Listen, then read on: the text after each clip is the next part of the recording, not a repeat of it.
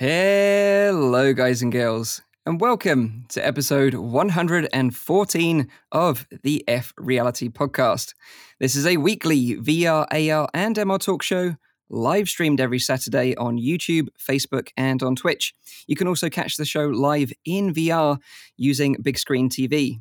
The show goes live at 7 pm in Europe, 6 pm in the UK, and 12 midday in central US. You can also check out the audio version, which is available on iTunes, SoundCloud, and on Spotify. If you have any questions, comments, or feedback during the show, please put them in the chat. We'll try to answer as many questions as we can. Now it's time for me to introduce you to the team. First up, this guy is Red Raw. After locking himself in his room and whipping his pistol all week, it's the Red Raw Rowdy guy. How you doing, man? I'm, d- I'm doing all right. Red Raw. That, uh, okay, I, am going to remember that one. but no, I've been. Uh, I mean, my, my, legs are still a little bit sore. Not gonna lie. Like uh, it's been a. It was a rough weekend getting uh, all those clips recorded uh, for for that video because I, I, tried to do something special with it. Um, but yeah, no, I'm I'm doing all right. You know, it's been the weekend. We have actually a holiday on Monday, so it's an uh, an even longer weekend for me, which is kind of nice. And on Tuesday, my girlfriend goes to Ireland, so I can play VR the entire week coming. Amazing, amazing. What ne- what holiday is it in Belgium on Monday? Is it sort of a bank holiday or is it like a, a national holiday? This is brilliant. This is exactly what I wanted to ask Rowdy. Look at his face. Look at his face. He has no clue.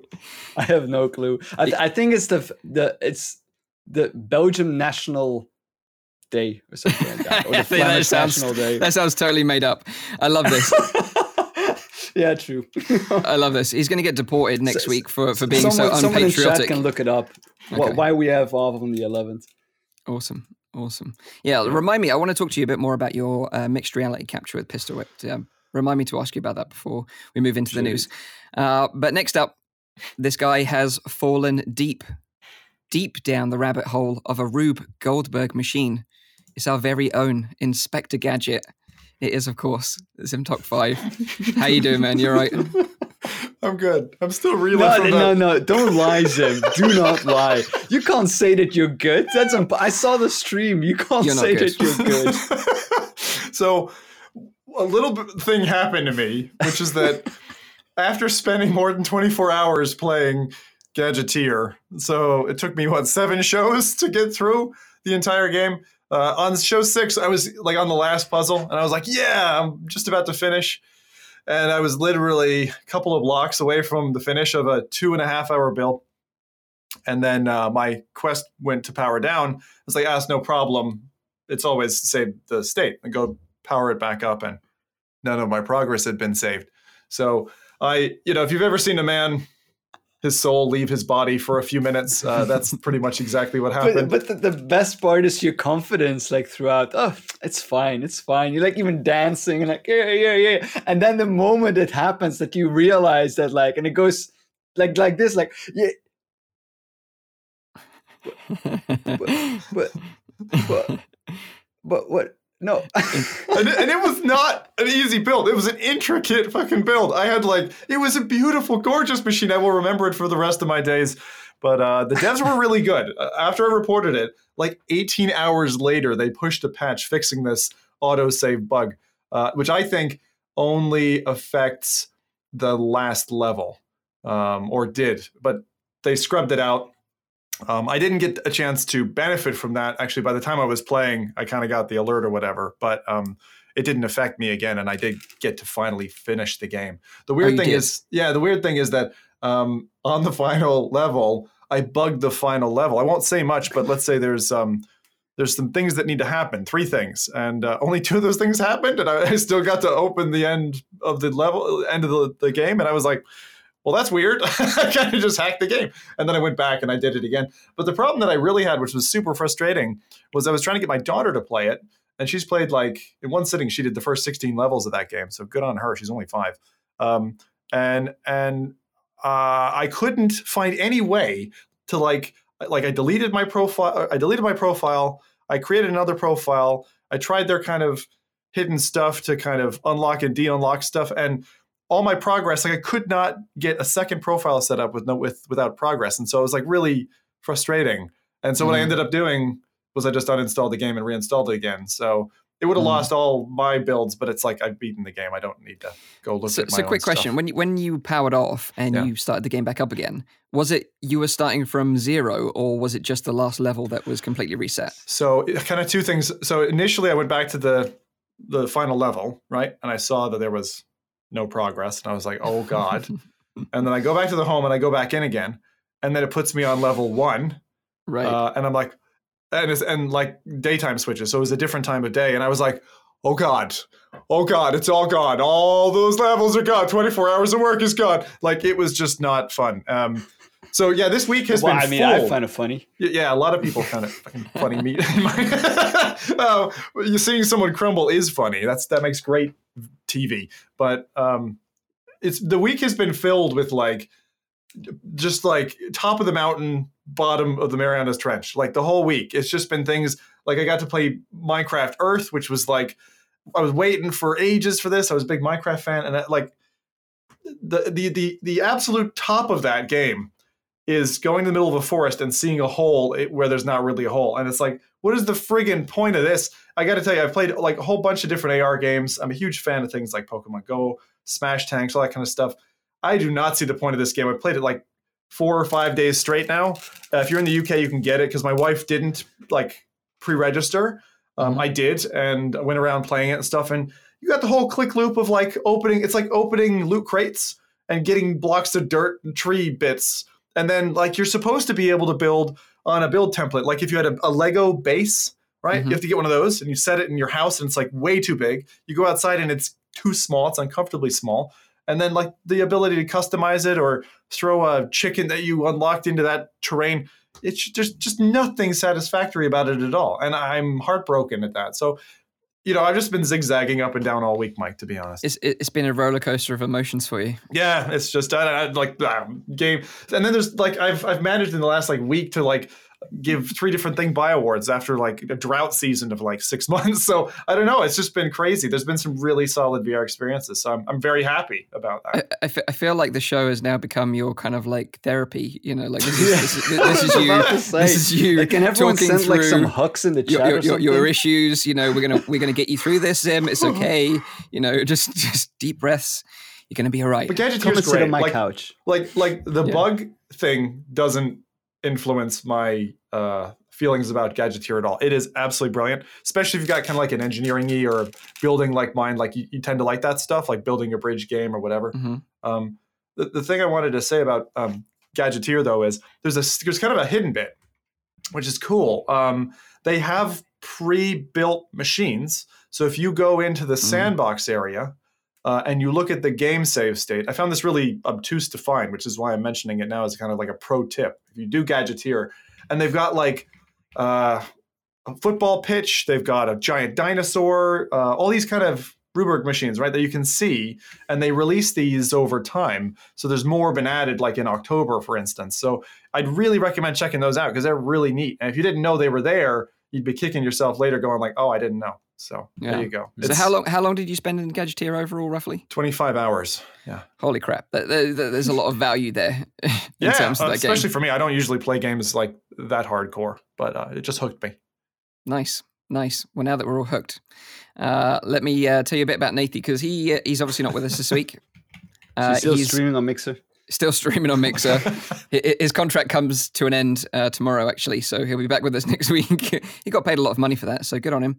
Uh, no, he's he's still in Bali, uh, but will be back with us on next week's show. Uh, if you don't know who I am, my name is Mike, host of the show from Virtual Reality Oasis.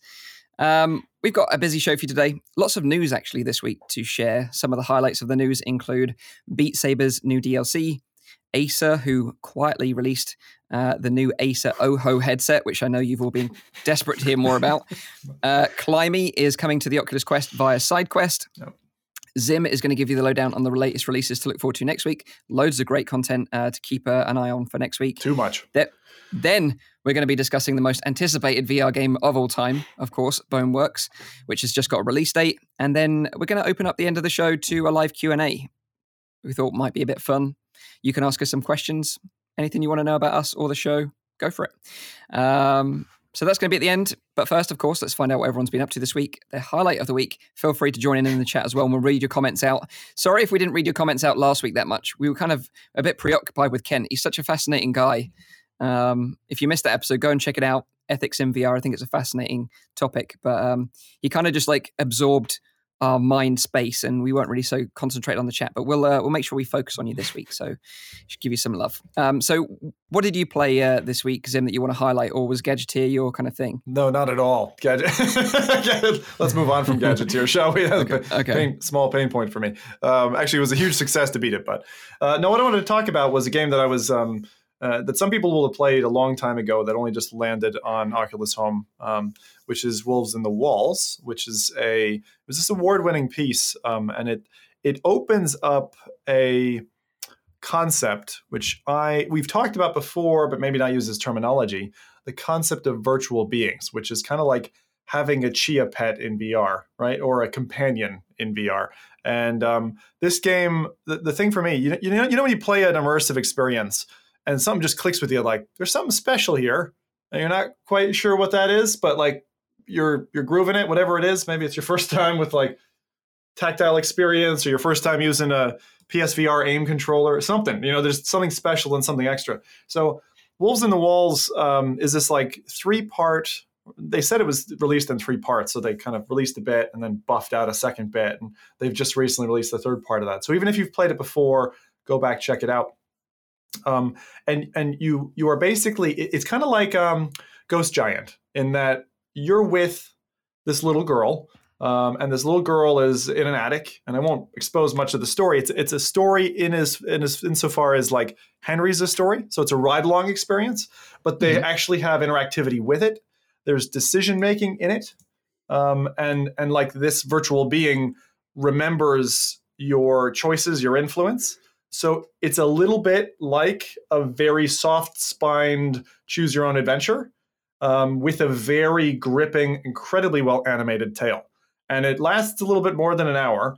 I just found it to be, it's one of those kind of Oculus Studio things that uh, after I think the studio has since departed uh, from under under uh, Oculus's wing, it's just amazing. It's just like the the amount of uh, effort that goes into it. It feels like you know Pixar level quality experience. And mm-hmm. I think there's no excuse to be made to not try it. But I, I, had received this as a recommendation from a viewer on a stream uh, almost a year ago, probably nine months ago. And it was unavailable for for a number of months, and I like contacted them and I'm like, "Please, can I play this?" And they would they wouldn't ship me a build or anything. and then all of a sudden, just dropped on the store, and I was like, "Oh hell yes!" I've I've had this card on my wall because that's where I stick all my games I like must play. I just to my wall for a little bit and I was glad to be able to take a, a card down. But it's something that uh, I think I, I, would absolutely categorize it as unmissable. So in addition to um, Gadgeteer and Pistol Whip, uh, those two games both got buy awards from me. Uh, this does as well, uh, which you, it's free, but you know it's a, it's a, it's a must play. And and they have a little blurb on their website, which you get linked to at the end of the experience. And the end of that experience, I'm not going to say anything. awesome way they end it. And then um, what they're teasing next is something that's even more immersive, and it's basically the coupling of uh, AI and machine learning with that kind of narrative experience, which wow. just to me like started to blow my brain and open my third eye and all that jazz. So I, I can only just say check it out, and uh, and that I'm very how, very how sore from Pistol Whip. Mm. How, how long is it? It's about an hour, a little bit more than an hour, maybe an hour fifteen. Oh. It's interesting because when you tweeted about it this week and I saw the tweet, I was like, oh, yeah, I remember talking about this on the show like a long time ago, yep. that it was this really interesting narrative piece. Um, and even though they've just like finished it as such now, because now the final chapter has been added, right? So it's now a complete story. It hasn't been refreshed as like a new release. So you still have to dig and search for it on the Oculus Store. I, um, I saw it. So I, I, did see it highlighted. I did see it oh, highlighted see it in highlighted. the main bar. Okay. Yeah, yeah. For me anyway, in my content, um, and that's what triggered me to kind of check it out again. But this other mm thing that they're, um, I forget the name of it now. They're teasing a next part of this. So they're mm like they're taking this tome and they're they're buffing it. But this other kind of extensive extension to it, they're they're actually using this to do a bit of learning uh, mm. about your interactions, yeah, yeah. and then they're gonna they're kind of spinning that off into this uh, virtual being And Mm. this concept of virtual beings is something that that is just really neat. I think they're called Forum Games. If you want to check out their website, and Virtual Beings as well has this kind of a separate you know, Facebook group and stuff like that. So do you, does it kind of play out like um like one of those telltale games, you know, like where it's got decisions you have to make, and then like you say, those decisions are remembered later on. So like, It's more subtle than that. It's more subtle than that. So the interactions are quite. Um, you know, you're float. You're you're you're you're on a river raft, and you might be able to float a little bit left or a little bit right, but you're going down the river. You know, it's it's it's pretty it's pretty channeled. Um, but that doesn't make me love it any less. It's it's a bit of a the same thing I like about David Lynch films. It doesn't fully explain itself, so it leaves itself open to some interpretation about its Mhm. deeper message. Whereas something like Ghost Giant, you kind of get to know what the whole thing is about, right? So yeah, and I, I thought Ghost Giant was an excellent game as well. Like if you haven't tried that on the PSVR, like definitely go check it out. Um, but yeah, Wolves Within, it sounds really interesting. I'm definitely going to try it. But you say this is an unmissable experience for Rift owners, right? Because it's a Rift exclusive, I guess. yeah, not not werewolves within, but uh, wolves in the walls. Yeah. Walls in the walls. That's an awesome game, but slightly different Yeah. game. Yeah, Werewolves Within is a is another VR game. that's a game about you lying to all your Yeah. friends. Yeah, U- from Ubisoft. Yeah. it No, is. excellent. Okay, so that's a, an excellent recommendation. Thank you very much for that. I will check it out. Um, so, what about you then, Rowdy? What have you been up to uh, this week? Yeah, I, I need to ask for a bit of forgiveness for uh, for I have sinned. Like I have played a pancake game. oh no, I know, I know what he played. What, what did you play? Yeah. yeah, well, first off, like I'm, I played VR as well, of course, this week. I played some more Asgard's Wrath. I played uh, Pistol Whip, of course. Uh, I played uh, another one as well, on which we'll talk probably next week. Um, and then uh, the the pancake game that I've actually played is uh, I, I tweeted about a little while ago, uh, but I've played Control. Um, What is that? this is you don't know it's no, I've never heard Ah, of it. Interesting, interesting. Well, the, the thing is, I, I tweeted not so long about this that, that in virtual reality, I would like to see more like superhero games where like superpowers are done right. You know, like I would really like to see like something like like prototype in in virtual reality or like uh, Huh. like control in virtual reality, quantum break in virtual reality, uh, uh, infamous second son, like those kind of games. I would I would like to have these kind of things in virtual reality as well. But with control, the, the reason why I really wanted to play this particular title is because there was like um, the way that they do the superpowers in this game is just really well done. Um, the story goes as that you are a girl, a woman who ends up in some kind of facility, and you need to um, just follow follow along with the story. Basically, you have no idea what is going on in the beginning, uh, and slowly as you progress through the story, more and more things become clear. But not only is the the the way that you have superpowers is is very very well done, but the way that the story is told is like incredible. Like it, it's probably the best that I've ever seen in any kind of game before. Is the way that they tell the story, the voice acting, the cutscenes, the cinematography that they've put in that in that game. They, it, it feels like you're watching that you're being part of a movie. It's unbelievable how well this is done. For me, this is maybe even like game of the year. That's how how good it is. Wow. Now, other than like what I like about the superpowers, the things that you have at the moment I have is like uh, you have some kind of telekinesis that you can like pick up objects, you can like f- throw them at your enemies. Um, you have like some kind of melee force push attack, uh, and you have um, is there a third? Oh yeah, and a dash. That's the, those are the threes that I have now. There there are still a few more coming, I believe, but the way that those are integrated into your controls is just so well done and feels so satisfying that a game like this just makes me want something like this in virtual reality even more. Mm, Um, because we we've had a little bit of taste of like the Force and Vader Immortal, mm. but it, it still feels a bit like a letdown. Like Yeah. I, I still want to have more control over like the objects when I like flick them away. I want my my hand movements to have like a, a certain kind of like um a certain kind of like you know impact on like how the Mm. object flicks and that kind of stuff. I, want to have more control, and I, I think that the way that control has done it is just is just mind blowing. Uh, also, they use RTX, so uh, it's like I saw someone just say in the chat is is the first and only game that uses RTX right, but it's um, But wait, it's you so mean that for the so lighting? cool. Yeah, yeah, it, it Oh. it looks incredibly good. And in the cutscenes, they they also mix it together with actual uh, um, movie scenes, so with actual scenes that were filmed with actual actors. Oh. So they mix that together with like cutscenes with CGI, with like, and it's just it's so well done. Does that work? and that the way that the, really, the story like is the, told. the blending of CGI and, and, and real film actually works out in the end. I, I mean, I don't want to give away too much of the story because the, the story is really, really good. It's just very, very um, interactive and very uh, well done. Yeah. You you can progress through it really fast and it still will make sense, or you can really take your time and like really delve in all the little things to make sure you know everything. Mhm. Um, but they, for example, like they work at a certain point with like a, a like a, a projector that projects like an uh, like a movie on the wall. You can just walk by it and just skip it. But if you look at it, it's actually a movie that is being played on the projector with actual actors, and that just works really well. It, I don't know how I can explain it, but Mhm. it's it's really well done.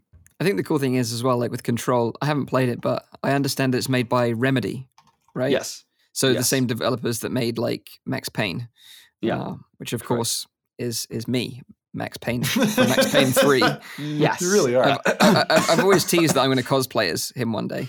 Um, but yeah, like like in the Hawaiian shirt and stuff, you know. Oh yeah, yeah. Um, you do, I was gonna say, I'm like, you don't look like Max Payne, but the third one you do. Yeah, yeah, yeah, yeah. Um, but yeah, so I, I would love Remedy to make a VR game. I think uh, it would be awesome. It's because Um, they've. I think they've also made Quantum Break. That's also them. Yeah, it is. Yeah, it is. Yeah. Also, and, Wasn't and that the way that teased? they. Am I am I wrong about this? Didn't we cover Quantum Break at some point uh, back when we were VR Inside, like ages ago? I, I could have sworn we talked about it. I'll- I'm gonna have to go Maybe. dig in our archives and see. Yeah. I can't remember what I said yesterday, so yeah, like I, I see quite a few people in the chat have played uh, played Control as well. I think it came out in August. Yeah. uh, but on, on PC it's a it's an Epic Games uh, exclusive. Yeah, of course. Talking about the chat, what else uh, have people been playing this week? Any other good suggestions I'll from get them? a few. Let me take a look. Well, I like you know this uh, subject of superpowers, which I would agree with what Rowdy is on about here. Is that uh, you know when a when a VR game makes you feel powerful, that's a great vibe. And they said Yeah. Megaton Rainfall, which of course is one of the first uh, VR games that made me feel not just powerful, but that maybe they shouldn't have given me so much power. yeah. yeah. But the, the thing with trusted. Control is, I mean, it's not like Megaton or like Prototype, for example, that you're really like overpowered Yeah. Because you're, you're fighting like a like a paranormal entity which also has certain powers. So, I mean, you you you're if you were just fighting like humans, which you sometimes kind of do as well, uh, then yeah, you're overpowered. But the enemies that you're against also are fairly uh, powerful. I, I got to drop in the Uh, Dragon Ball card before you go to chat again because I want. I, there's not been a sufficiently decent Dragon Ball Z game uh, anywhere, and and I want a VR one so that I can fucking kamehameha like so through some rocks. It would be so Just cool, shouting.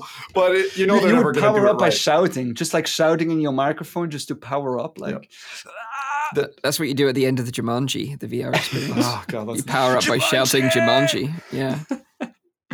Anyway, what the chat has been playing, I see Red Dead Redemption 2, Pistol Whip, uh, another Pistol Whip from Joshua Johnston, Synth Riders, uh, Old Space, Thrill of the Fight.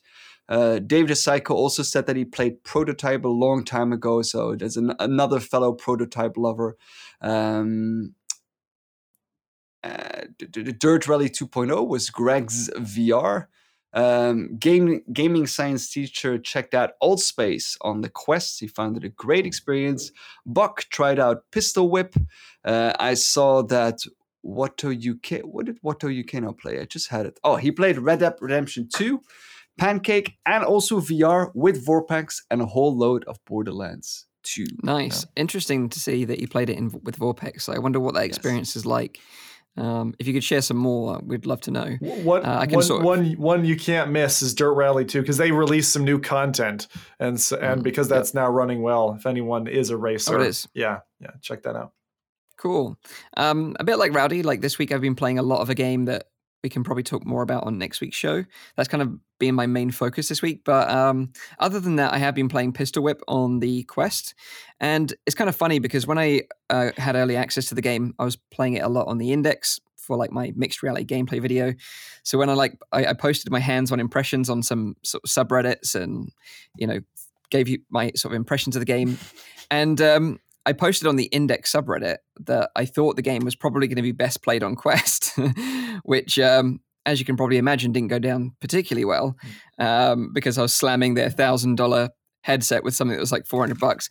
Um, but having played it now more on the Quest, I totally stick by my comment um, because being free from that on it. tether, particularly in a game like Pistol Whip, Yep.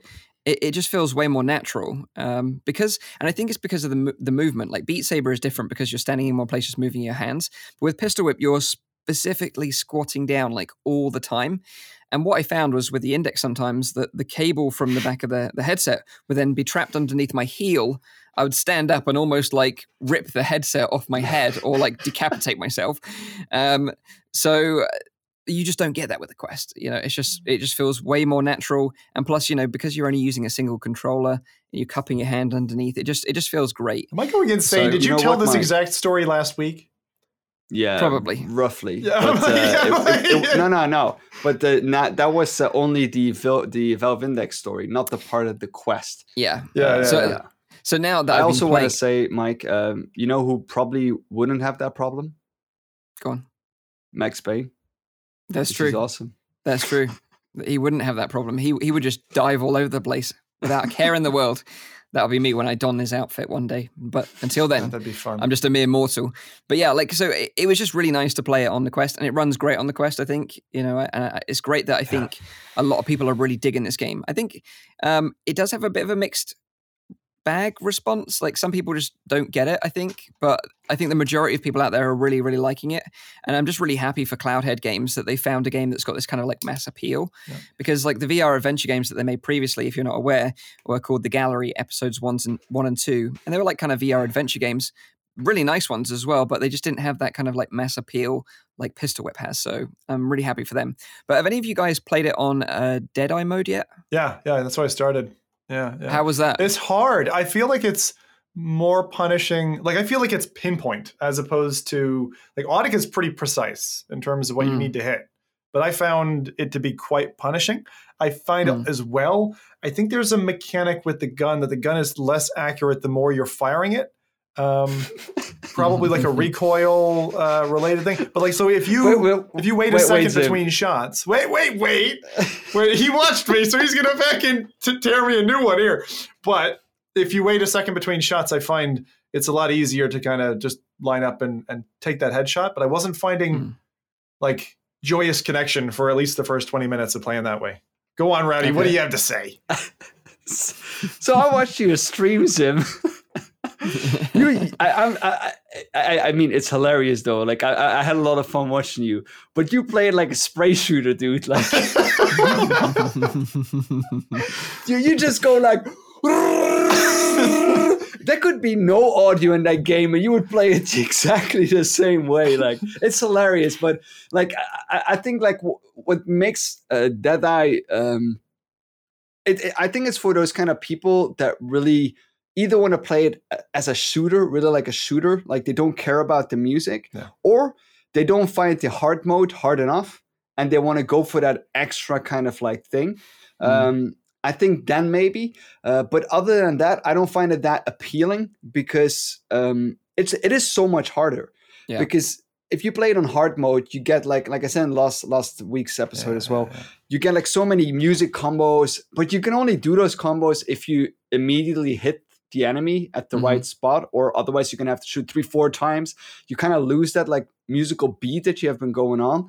Um, so unless you are a dead-eye shot like Viper or something, then I don't think that mode will really work for you that well Yeah. if you play it as a beat uh, Yeah. music game. But the thing Yeah. is, like for me, and my biggest disappointment with it, which is which is weird, because I like I, I loved Beat Saber, you know, on release. I loved Audica on release, um, and I'm just seeing in chat, and this is really sad that uh, actually there is auto aim in Audica, which means the whole time I thought I was shooting straight, I probably wasn't. Shit. Um, and uh, and and so that, that means I'm probably just not equipped for this one.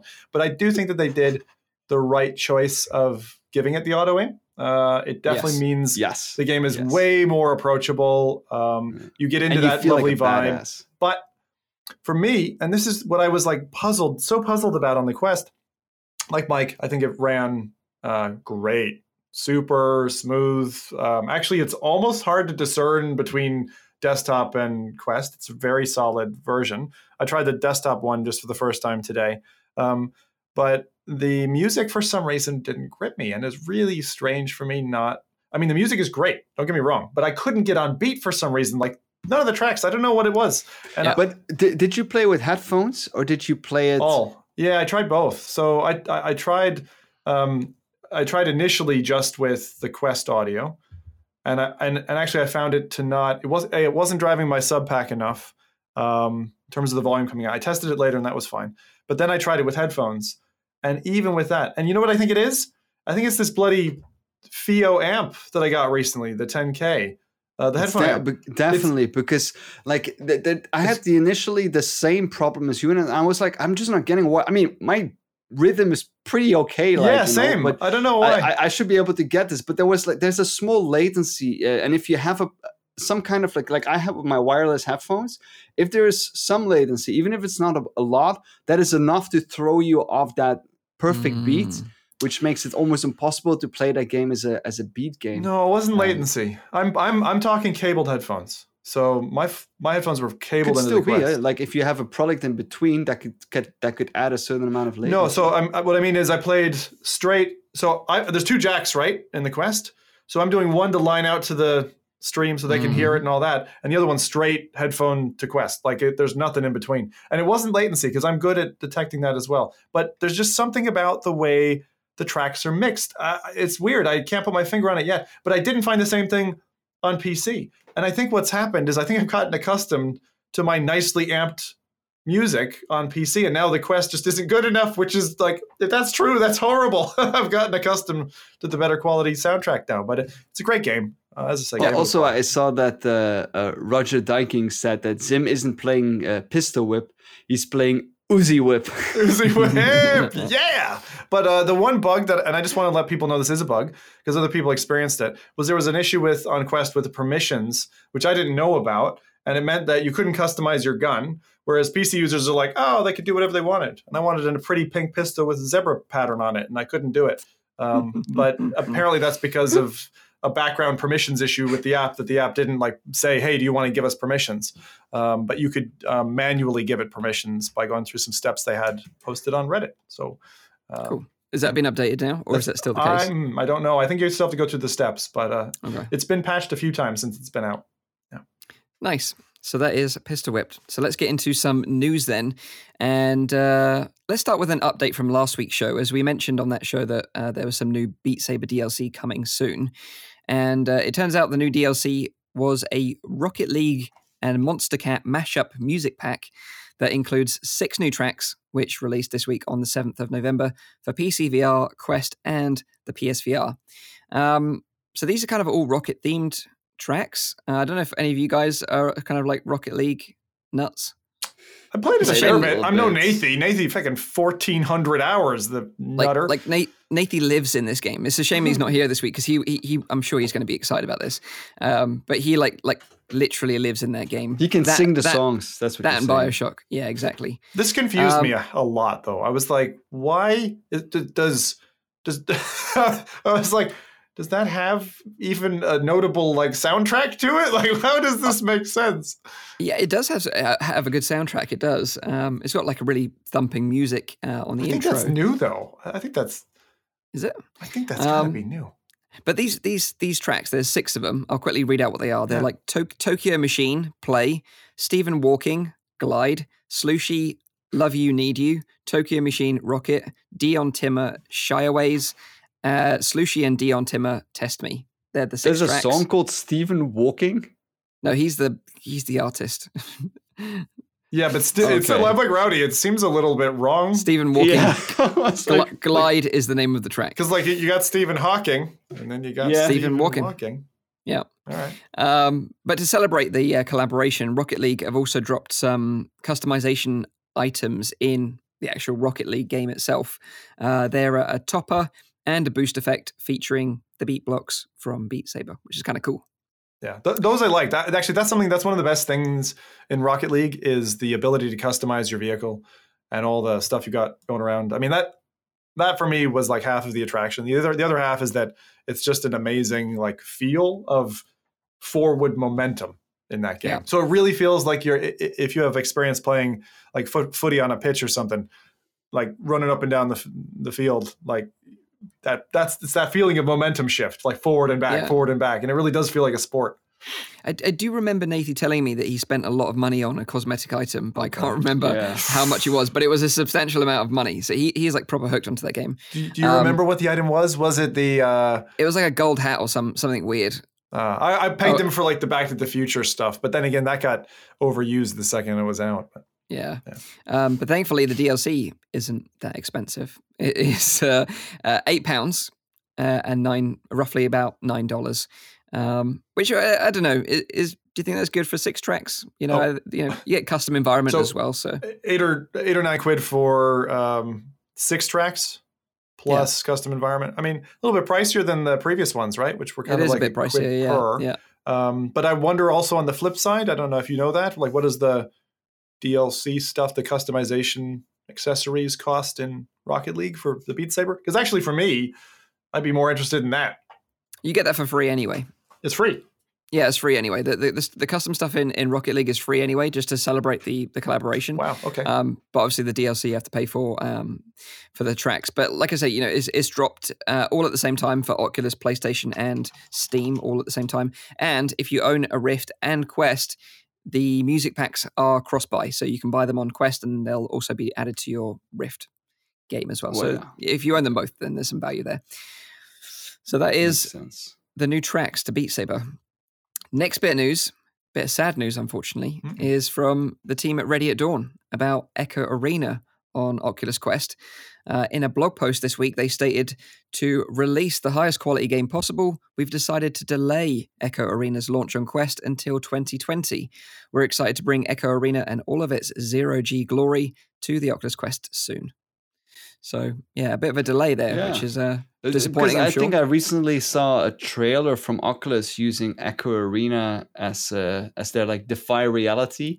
Yeah. Um, Did you now? Yeah. it was this week. Yeah. Did you? It was this, this weekend.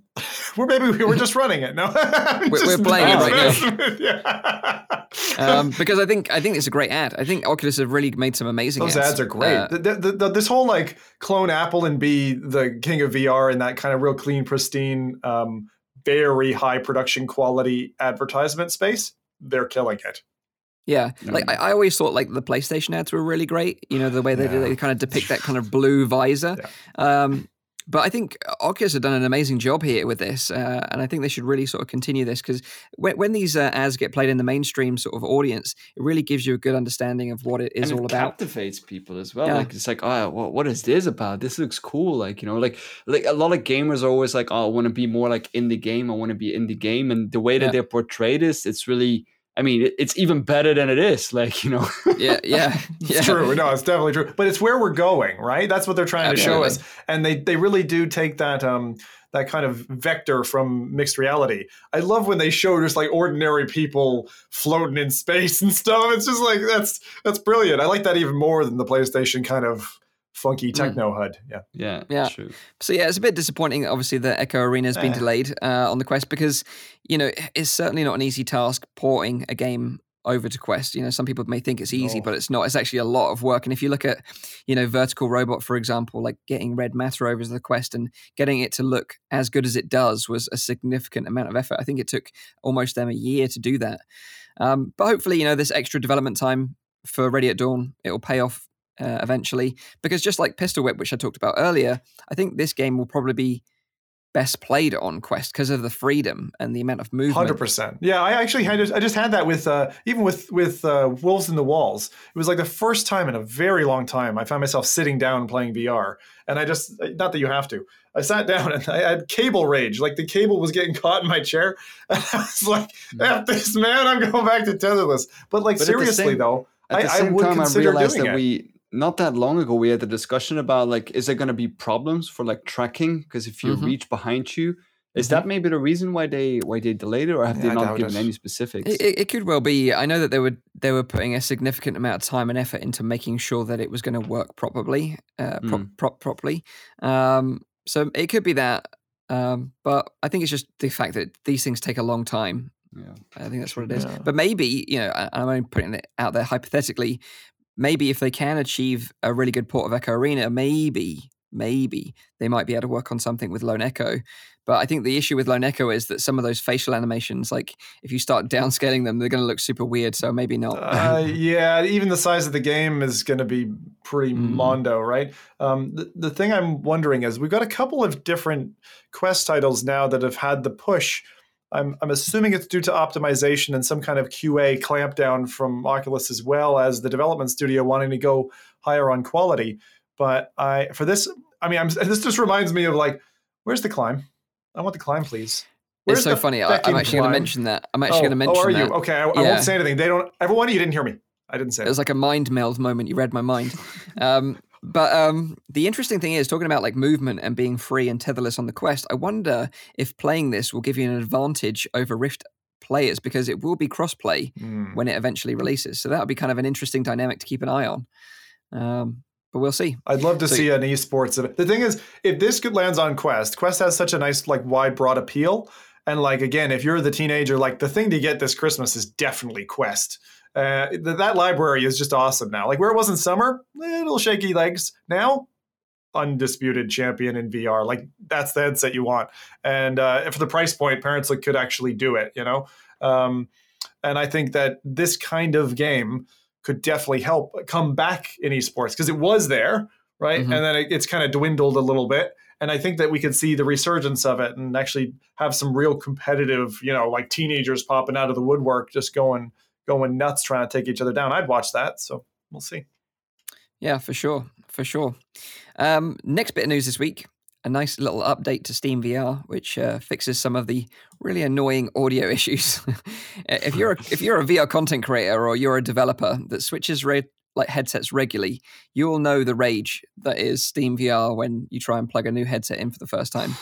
And I, I, had, I swap headsets regularly, like testing different games and stuff out. And it's so annoying. Like when I go back to the Steam VR, like plugging the index in, put the headset on, I'm ready to get into an experience, and then the audio is like running through my headphones still, or like my desktop like speakers. It's just really irritating. You have to manually change it each time. But thankfully, Valve have come out with a new update to Steam VR, which is update 1.8, and amongst other bugs, uh, they've added some tweaks to the audio as well. So Okay. Audio input and output settings are saved per HMD type. So now switching between multiple HMDs will preserve the audio settings from each HMD, and using a new HMD for the first time will default to the appropriate audio devices for that HMD. Thank you, Lord Gaben. it's just so annoying. um, the other cool thing is, there's a couple more little audio tweaks. Audio mirroring can now be directed to the def- default computer de- a device or any specific output device. When mirroring is enabled uh, and default is selected, sound from the VR headset will also play on whatever audio output was default when Yeah. Steam VR was launched. Yeah. And this is like really useful if you're if you're recording on a second PC or streaming from a second PC and you're routing your audio through like Elgato or whatever. So that's it. Again, another really useful update, particularly for content creators. And then finally, uh, an update regarding the index when if you plug it in for the first time, the audio driver defaults to 100% volume. and I've almost deafened myself a few times playing Beat Saber where the volume was defaulted to 100% because those index speakers are like bloody loud. Yeah. Um, no, but that that um that I suppose you're you're you're telling us kind of like a content creator benefit. I, I found it valuable even in my Vive room uh, because the the audio always used to not play, and then I'd have to take the headset on or off, whatever player it was, my wife, me, kid, whatever, go back to the PC. Kind of every single time I found it was a problem. And since the update, I haven't had to do that. So uh, long time coming, but Yep. very appreciated. This absolutely. is also the main reason why I got like wireless headphones, so I could just like switch headsets and then Mm. just keep these headphones always as the main output, Ah, so Yeah. I didn't have to like uh, change it on the computer. Yeah, and I think I think Oculus is better now than sort of really pushing that the Rift audio is the default audio source. Uh, but I used to use uh, the Oculus Tray Tool audio switcher, Mm. um, which would automatically do that for you. That's a really helpful little tool if you're not aware of it, uh, called the Oculus Tray Tool, and you can do that in there. Um, but let's move on to the next bit of news this week, and that is about Acer, because the Acer OJO, which we talked about on the podcast a year ago, a year. has, fi- has finally released. Uh, it, it's a Windows mixed reality headset from Acer, uh, and it does have one unique feature, which I think is kind of interesting, and that is that the front of the headset, including the display and front-facing cameras, can be completely detachable from the head strap, meaning that hypothetically in the future you could just upgrade your headset by replacing the optics and the sensors, which is kind of interesting, right? So that could well, be we all know that probably in the future they'll come with some kind of different design, and that probably will not be used. Then. Yeah, ex- exactly. Or- That's or- the problem. You've paid for it. Like, uh, yeah, Mm. or more likely that this just headset isn't going to do very well, so they never make another one again. yeah, that's what I was. I'm, I'm, I'm going on that. Even the build quality in their uh, trailer, I'm just like, eh, I don't know. I mean, it looks you look like a Cylon. So if you're a big Battlestar Galactica fan, there's that benefit. Yeah, and and the thing is, other than that feature that you can take the front of it off and replace it, it's a pretty run of the mill Hmm. average headset. Like you know, even the resolution isn't that great at like 1440 by 1440 pixels per eye. Uh, it's an LCD panel, which is like you know part of the form now with most new VR headsets. Uh, but I think the biggest downfall is the fact that it's a Windows mixed reality headset, uh, limit, limiting it to like two front-facing cameras for tracking, and also you've got like the the Windows MR controllers, which just ah, they're just not very good. Like they they burn through batteries really quickly, a bit like the Cosmos controllers in that sense. They they rapidly burn through batteries, and um, they just don't offer the, the the tracking fidelity of like other headsets that are out there with inside out tracking now. Um, so I think it might appeal to businesses, but I don't think uh, consumers will be getting on board with this one. Um, Mm. But if you are interested, it's available now in the UK for three hundred and ninety nine pounds, and we will be coming to the US soon for three hundred and ninety nine US dollars.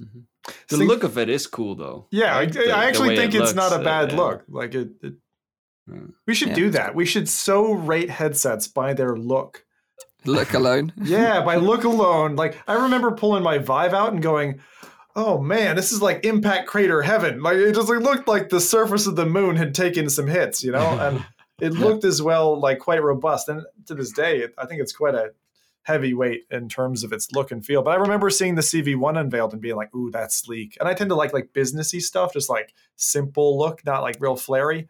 And so Mm. that's why I always like that kind of styling. But this one is, uh, yeah, if you wanted to cosplay as a cyborg or something, not bad. the thing is, like, I think the Windows mixed reality range really needs a complete refresh. Like, you know, they, they really should, Microsoft should really develop a new reference design Yeah. and then just say, look, everyone just use this new reference. This is the new standard. Because Windows MR, like, it, it it's kind of been left behind a little bit. You know, the rest of the industry is kind of pushing forwards, whereas they're kind of still kind of stagnant a little bit. Um, so definitely a new model with like better controllers and better tracking.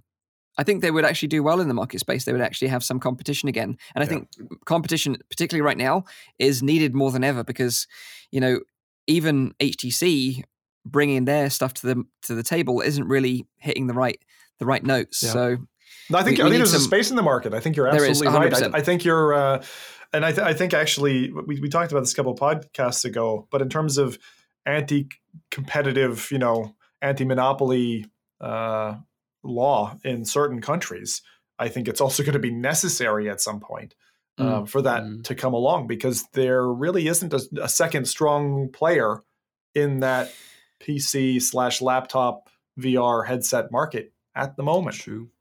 no, and, and standalone as well. That you know, like no no one's coming close to the to the Quest. You know, I know that the Mm. that HTC tried, you know, with the um the the Focus, but uh you know the Vive the Vive Focus as well. You know, the standalone one. Yeah. You know, yeah. really, it- again with price point and what it can achieve, it, it's not competition. Um, which kind of leads me on nicely to to the to the next sort of uh, bit of news. Wait, wait, wait. wait. We, we had the chat still like uh, coming up with some uh, names for the next iteration of the Acer OJO. We had the Acer, the the Acer Uh Oh, or also the Acer Oh No. That's my favorite. That's great. Yeah, Yeah, it's, it's a great strange name. It, it's spelled O J O, but it's pronounced Oho. Yeah, but I know- Spanish I- stands stands Yeah. for I. Yeah. Oh, okay. it's the same as sense. I in Spanish. I think yeah. I think you remember. I think I remember now. You telling me this last time, but I just completely forgot. Uh, I know true. Nate. I know Nathy likes to say "oh ho" a lot. Um, so he's missed another opportunity being on the show this week. Yeah. Um, the amount of sound bites you can get out of Nathy, though, you know, We, we, Yeah, could, we could definitely have a whole panel, whole switchboard for anyone who doesn't Yeah. know pre-show. For Oh about a year, gosh. we had we he actually had a switchboard, and my that was the biggest internal nightmare I think we've ever had. Yeah, now that he's we not here, we can talk about quickly. it. He's Yeah. never going to hear this, so we can say openly. You know, I- Imagine if you had a, a child, maybe say five, and you gave it like four cans of Red Bull. That is Nathy pre-show to this. It is. It, he, he's a he's a he's a tricky beast to contain sometimes. Okay. Yeah, a little meme machine, bless him. Yeah. Um, but I'm looking forward to having him back Yeah, on the show next week. Same. same. So. The way that just ended was brilliant. Yeah. Anyway, moving Anyway. on. Um, so in another strange move uh, in the VR industry, talking about like the Ace OJO and like kind of needing competition in the market space, is that some interesting news came out this week. Um, it was originally reported by Upload VR, who found out that HTC were selling refurbished original Vives for 399 US dollars. Refurbished original Vives for three nine. Sorry, who, who was selling? Who was selling? HTC themselves. We're selling refurbished Vives for a competitive price against Rift. yeah. So so like so if you buy a refurbished one, um, so it's used, they've kind of like you know they've obviously given it a little bit of a wipe and, and put a new cable on it and some new and a new face gasket, um, but you're saving a hundred bucks. Um, you know the a brand new original Vive kit still now goes for four hundred and ninety nine US dollars. That's not Uh, bad, Wait, wait, actually. the That's not bad. original Vive. So like the Yeah. The OG the, Vive. the so Yeah. the the the one first that one. competed with CV one. No, Yes. but wait, Yes. wait, wait. They had a they had a weight revision later on, so it Yeah, would be I- that one you'd be getting. It's a good point actually because we don't know. It's not exactly clear which one you would get. It's been so um, long since though. There's no Yeah. way they're still pumping out the original. I mean, I've got the OG one. That's like a brick. Yeah, me too. You know, Yeah. yeah. I mean, I, I- I've actually seriously considered both on PlayStation and HTC to revise to, to get the new ones because PlayStation has that horrible brick of plastic that's Oh. hanging off your hip. That's whoever designed that needs to be decapitated or something. And then the, and then you got the HTC, which all they did was they just like, ah, we could shave some weight off. And I hope to God, I hope to God that within a year that Oculus do that for the Quest.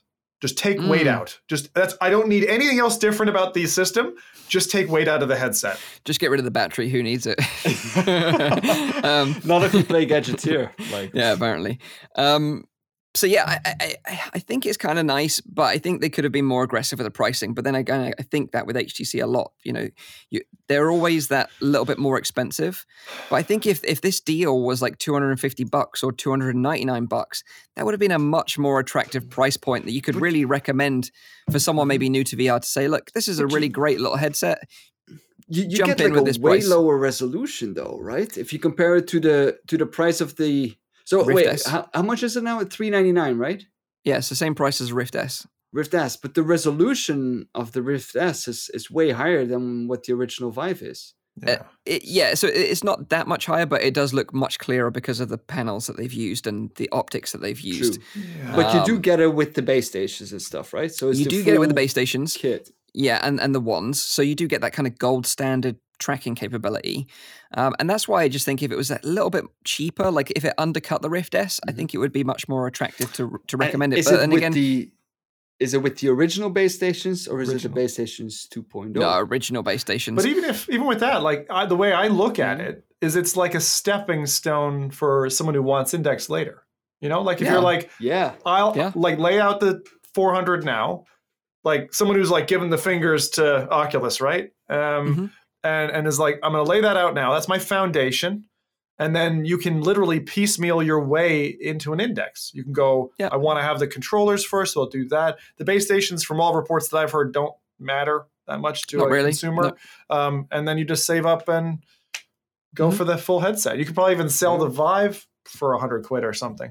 Yeah, So- yeah, I totally agree. And the thing is, like, although it's like refurbished, you're not going to get like a someone's face sweaty old rank old headset. You know, they're going to spend a lot of time making sure it's nice. Like if you ever bought Apple refurbished products, they they basically are brand new. Um, so I'm Yeah. sure it'll be going to be the same with HTC. You also do get a year's warranty with it as well. So you know, if you do have any issues, you can send it back. But I just think it's kind of interesting. I just I just wish they were a little bit more aggressive with their price point. I think it would have made it much more attractive uh, option there. But that is what it is. Uh, also, it's worth noting that this is only in the US. Uh, this uh, refurbished Vives aren't available in Europe or in the UK. Of course, of course. Moving on. Where's the sweepstakes for me to sign up so I can get disappointed when I win? There you go. Arr. Next time, lead with that, Mike. Yeah, yeah, exactly, exactly. I guess, I guess, I guess you could use our old friends at um, what was it, Big Apple Buddy? Oh yeah. God, I hate those guys. Uh, right. Final bit of news this week is that Climbey has uh, released a demo on SideQuest for the Oculus Quest. Say what? Yeah. So, just like To the Top, Windlands, and others, Climbey was rejected by Oculus to be on the official Oculus App Store.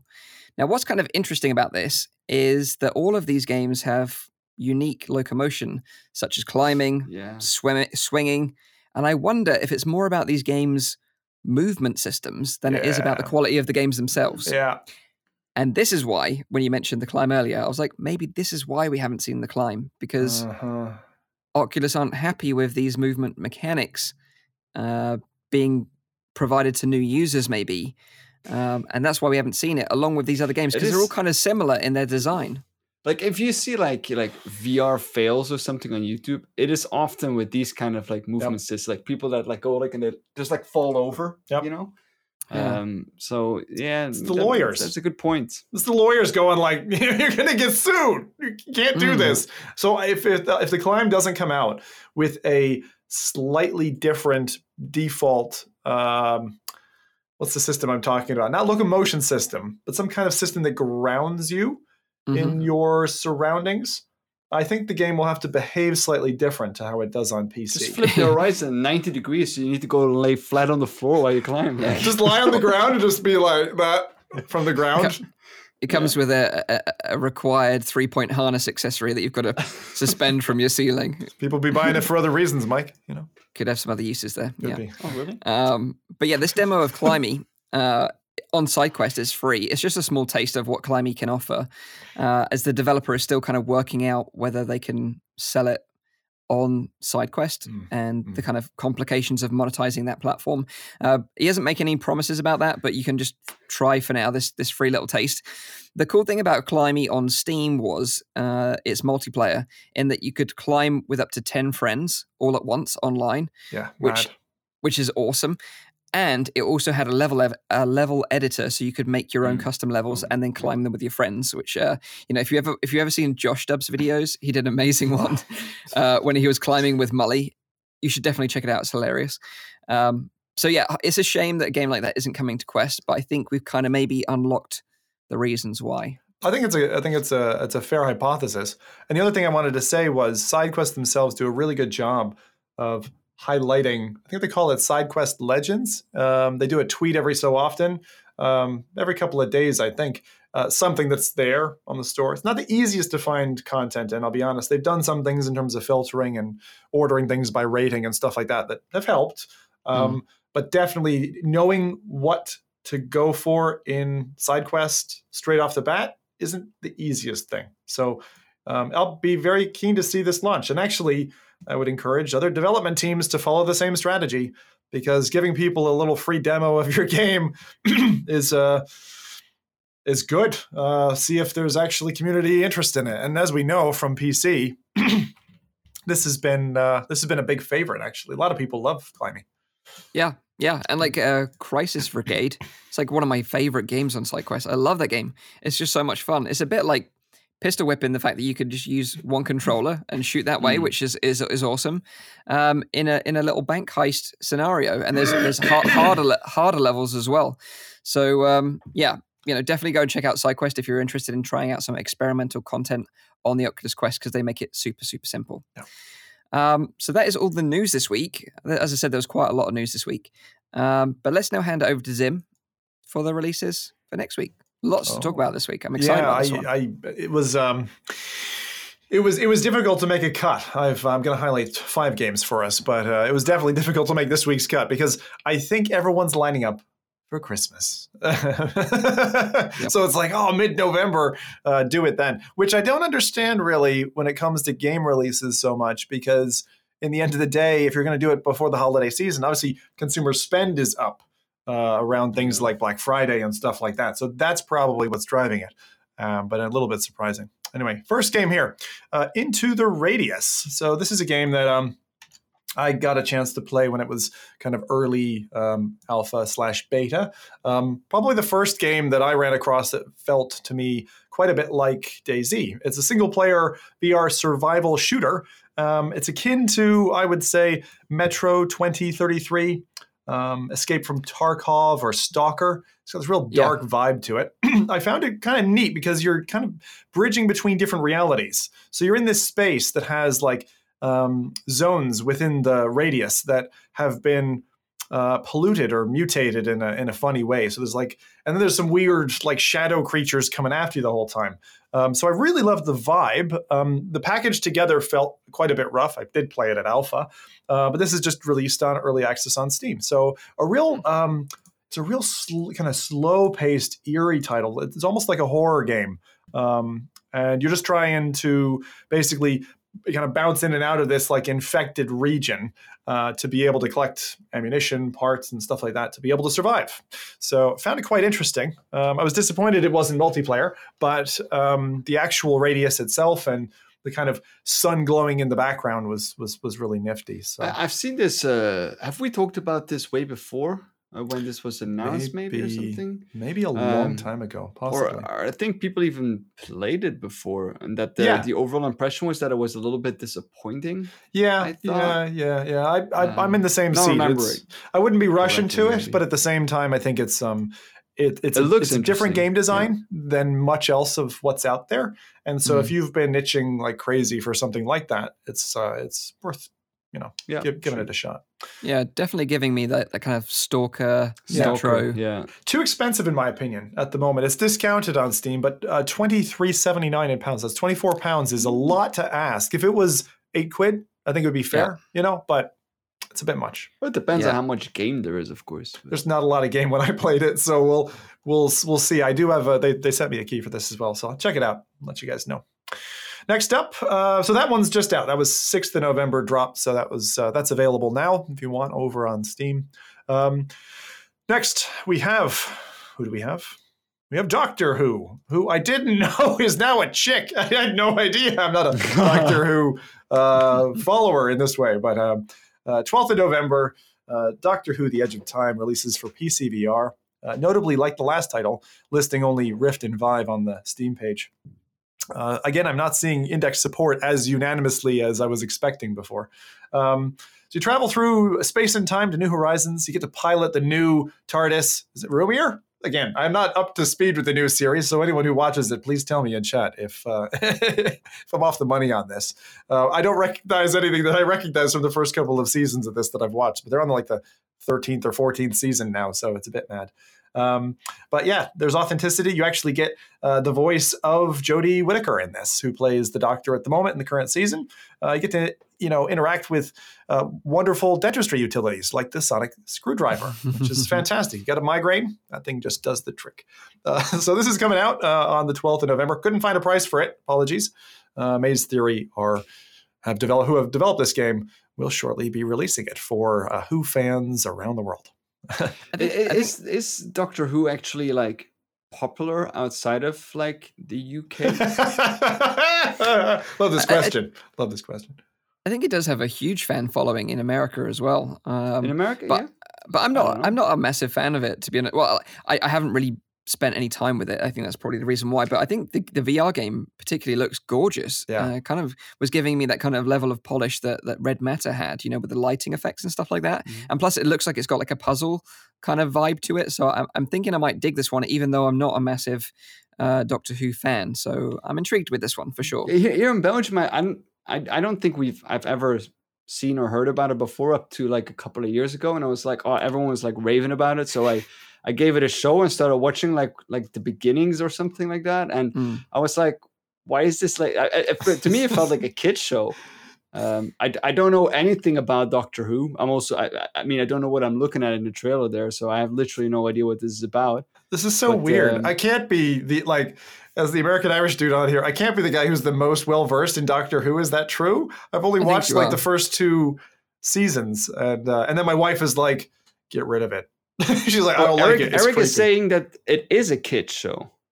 it's so not is a a kid kid show. show. What? What? It's kids show. If you want nightmares. You- Yeah, exactly. I mean, the Dalek coming in your room at night and giving you the old fisty. That is no, no. I think not. I didn't see that. Dalek part. is a robot. And then there's like those angel mannequins that cry and stuff. It's fucking weird. I don't ever remember hearing the Daleks doing that, but that- if you say so, a- Zim. They're a funny shape.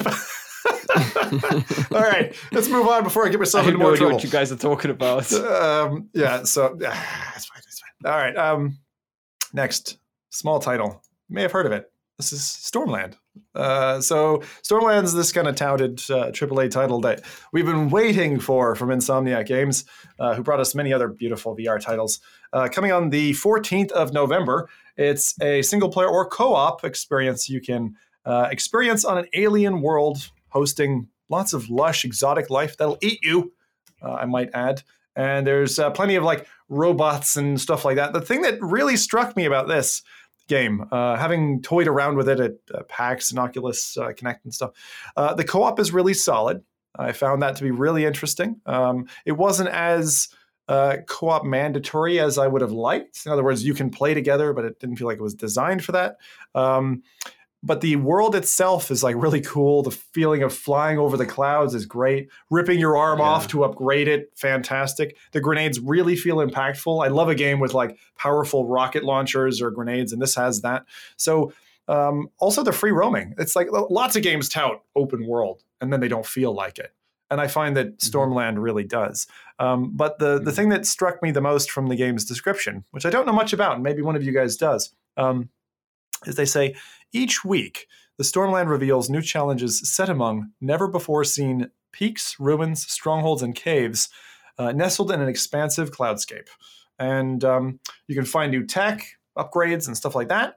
And um, you could even, you know, push the limits of your own uh, robotic design. So that sounds really awesome. It reminds me of when Left for Dead Like kind of Destiny or something like that. well, Mm. right? yeah, I'm gonna go way back here now because, um, but Left for Dead 2, when it went like content finished, they published this thing where modifiers would come out, and every week something was different, and it really made the Mhm. game fun to play, and it gave it this like nice, uh, lengthier tail. So, irrespective of how much single player time you get out of the game, I think this is a great concept, and it really excites me. So, uh, also it allows you to play something new with your buddies, right? Like like like Destiny, as you were saying.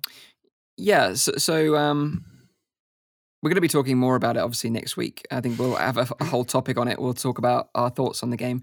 Um, but yeah, there is, there is uh, cycling uh, environments and content that happens every week, which resets. Um, so the landscape will change and your mission objectives will change.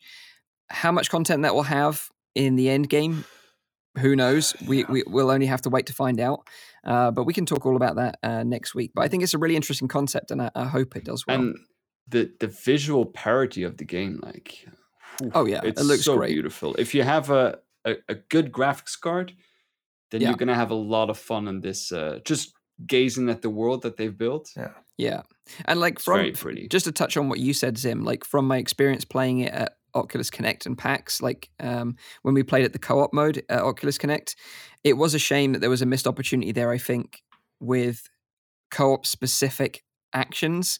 Like you'd both have to pull a lever at the same time, for example, or you'd have to like work an enemy from both angles. I think that's a missed opportunity. The thing I did like though is it did have the recovery, um, so you could pick up your downed friend, uh, and I Yeah. did like that. The thing I, I Yeah. found about Stormland when I played it um, most recently um, was the guns for me were way too easy to rip apart. And that control scheme, I hope they fix in the consumer build because it was like you tap the gun and you just like accidentally break it apart. Like, oh shit! I was playing with Yeah, material the- wood, and like I went through like four guns trying to find a gun that had ammo in it, and um, yeah, that was a bit disappointing. But I think it might also be that you know when you have 30 minutes with a game and you're kind of rushing to play it, maybe it's yeah, just I, I, I had the same problem. I actually like uh, I encountered my first enemy, uh, at uh, I think it was at Oculus Connect, and then I pulled out my guns. But while I pulled them out, like pulled them apart, and in the end, I had no gun left, and I just died. And the guy was like, "Oh, interesting. I didn't know you could die in the demo." And I was like, yeah. But the Um, the multi-mode yeah. guns, just to reflect on that a little bit more, like you have a gun and then it, it can be kind of like whatever a shotgun, and you like pull it into like a longer mode. I forget how you switch between the modes, but the guns being mul- multimodal remind me of the difference between kind of Quake and Unreal Tournament way back when I started Yeah. playing FPSs, and it was like really satisfying to have that. So they've got some Yeah. really nice stuff in there. so it's basically if you if you dual grip it, yeah, then it, Yeah. it transforms into a, a different type of weapon, which feels which feels awesome. Feels yeah, fantastic. But of course, we're going to be talking way, way, way, way, way more about this. Mike's like, I want to say more. I can tell. Um, Next week. Okay, so let's uh, let's move on to the next one. So this is number four and five, in case you're tracking it. Um, so sorry, Stormland. Just in case you're like reaching around the penny pocket of your jacket, uh, twenty nine ninety nine in pounds. So probably be thirty five dollars or something like that. Uh, that's landing on the fourteenth of November. Next, Failspace. Uh, so Failspace is um, an interesting co-op crisis VR simulator, and uh, I found this one to give me real From Other Suns vibes. Uh, it's a four-player maximum, um, where you use your your um, friendship and uh, multiplayer VR settings to pilot uh, and nurture a fragile spaceship through the ever-changing dangers of space. Looks loads of fun, to be honest. Um, what you can see in the in the trailer here is key codes being entered, sine waves being matched. Um, this is an early uh, kind of early preview of the game from pre-alpha footage. Couldn't find anything more recent. Um, but one of the interesting things is it's got co-op even with mobile, I think. And so you have this nifty Acron-like uh, multiplayer feature, which I think we touched on prior to the Acron times. So they might have coined it first. I think they dropped that. You think they dropped the multiplayer bit? Uh, mobile, yeah, I think mobile. they dro- I So- think they dropped that. PC only then. Yep. But anyway, a, a co-op game, like a co-op game, irrespective of how you play it, has a wonderful series of positive facets. I I love my co-op experiences. If you got people around who can play with you, it's these games like bring you more fun than almost anything else. Yeah. The art style is pretty cool, though. I, I like how it looks. It's um, I saw that user ID in the chat also said that this feels like a rec room mode with awesome graphics, and I think that's a Yeah. perfect description of how it looks. actually. The way I kind of think about it is like a Star Trek bridge crew, but for like idiots.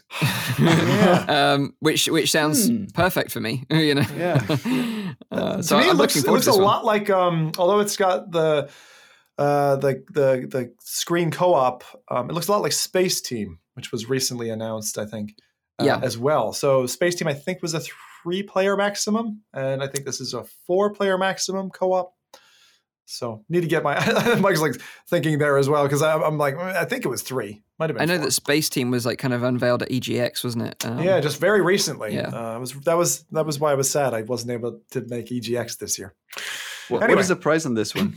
Uh, what do I have on price here? I actually don't have a price for it. Um, Hmm. It's coming on the 14th of November. So if you can't play Stormland and you've got Oculus Home tears running down your face, then uh, look for Fail Space on Steam. Uh, that might just be because I didn't write down the price. I think it wasn't. I think it wasn't listed.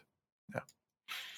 Okay. Uh, next, the most surprising feature in my list. Um, I was, I was absolutely like blown away by this even being announced. Now I'm going to run the 2015 trailer for Golem. Golem is finally coming out, and no one said anything about it until now. I don't know what the heck. Are they sneaking it in or something? I'm nervous about this because there's been like no publication of it. There's not a new trailer, and it's like what five days away. I, I did from know about it, but it was from a, a separate press release Yeah, but it's just weird. under Um, NDA, which Yeah, no. So, so, so it's it's weird that I've not seen nor heard about this uh, until this point, and that there's not an active trailer. You can't even see, you can't even search for Golem and find it on the PlayStation Store. Anyway, I got to play this. I think no, almost no one else has played this game. I have had a chance to actually play it, and I would I would liken it to um, Fisherman's Tale. Uh, the beginning of this game was very much like Fisherman's Tale. You start off in a bed. Uh, this woman who has like I think she's got broken legs or something like that, and then you turn very quickly into this small little golem creature who goes battles some rats, and then and then after a while you transform, and all of a sudden you're full size and you're actually you know, defeating things in the same way you would in other kind of combat arena battle type games. So specifically designed for PlayStation VR for um, from the ground up by Highwire Games. Uh, this is landing. It's going to be costing $34.99, so it is a large uh, or heavy price game. Uh, so it's being launched as like a call it dual dual A. Um, but what you get to do in it, you get to take on the role of Twine, an adventurous kid who's been left critically injured by a serious accident. I had no idea it was a kid. I thought it was a like a woman of like 23, 24 years old. Well, you can't leave your bed. That's what they always say in courts. Jesus, this episode. Holy cow.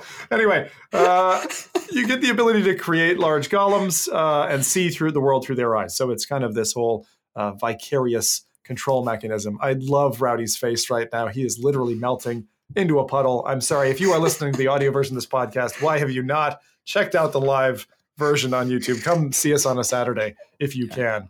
Um, so there's going to be intense combat and stuff. The thing is, just to give you the, the short story, I was playing at a PAX, got to started from the bed, worked my way down. It was very, as I said, Fisherman's Tale. Look that game up if you don't know what it's like. You go out under, under underground uh, with some like rats running around. It was like real eerie, and then it transitioned you to outside, and there was a combat bit with the golem, and then all of a sudden it was like my hands were like floating or something, and I couldn't grab the sword, and it looked badass.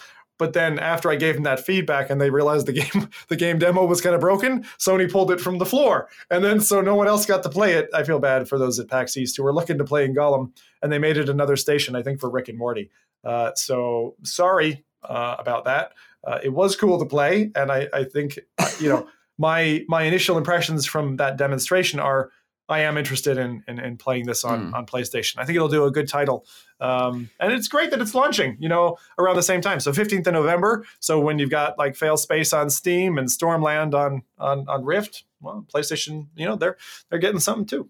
I do wonder though if this game like you know can like withstand like you know the time, the hype, the, the, the time hype, the three yeah, four years. I mean, 2015 is a is a long time. I, yeah. I wonder if the I mean, the concept is still cool, but it's it's not as new and as yeah like fresh as it was back then. Since there's been a lot out since then, and a lot of stuff has been done very well as well. Yeah. So I, I do I do wonder if this game can still like stand on its own mm. as it would have if it would have released back then. Mm.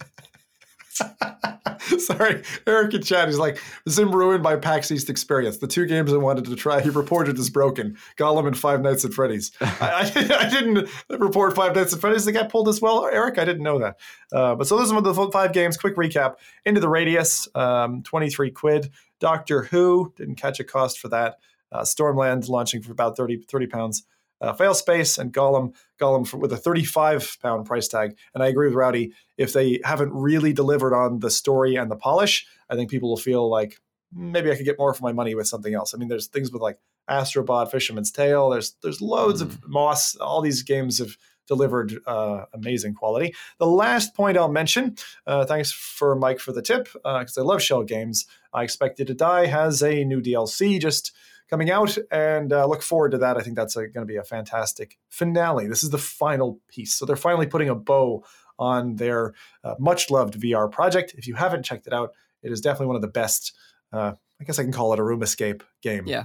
Uh, that yeah. there is. They do a great job of interactivity. Everything you want to do, you can do in that environment. It's fantastic. Yeah. I think the final DLC isn't coming out this week. It's coming out the following week. Yeah, so it's uh, not so out yet. Exactly. Yeah, yeah, We'll we'll remind you again next week. Of course. And so with that, that's the end of the releases this week. Uh, if I missed anything and there's anything else you want chat to know, then please uh, do comment and drop us another remark in the comments. All right, nice back one. to you, Michael. Nice one. Um, so the main topic this week is, of course, about Boneworks um, because yesterday the developer Brandon Laatsch uh, from Stress Level Zero uh, announced on Twitter uh, that the game is going to be releasing on the 10th of December. So really, not that long to wait now. You know, just four more weeks to wait, and we get to play it ourselves. Uh, and alongside that announcement, they also launched a brand new trailer for the game that, which no doubt we're going to be playing now for you to check out. Um, but for those of you that have kind of been living under a rock and you don't know what Boneworks is all about, well.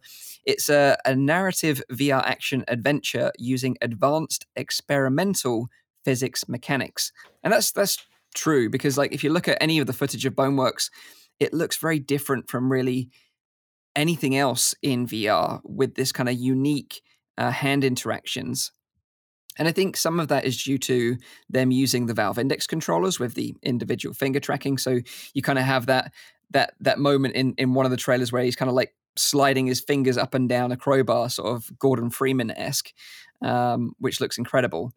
And I think because of the absence of Valve making, you know, a, a, a Half Life game in VR themselves, this has kind of got everyone hyped, and everyone's kind of pinning their hopes and dreams of like a Half Life VR game on this.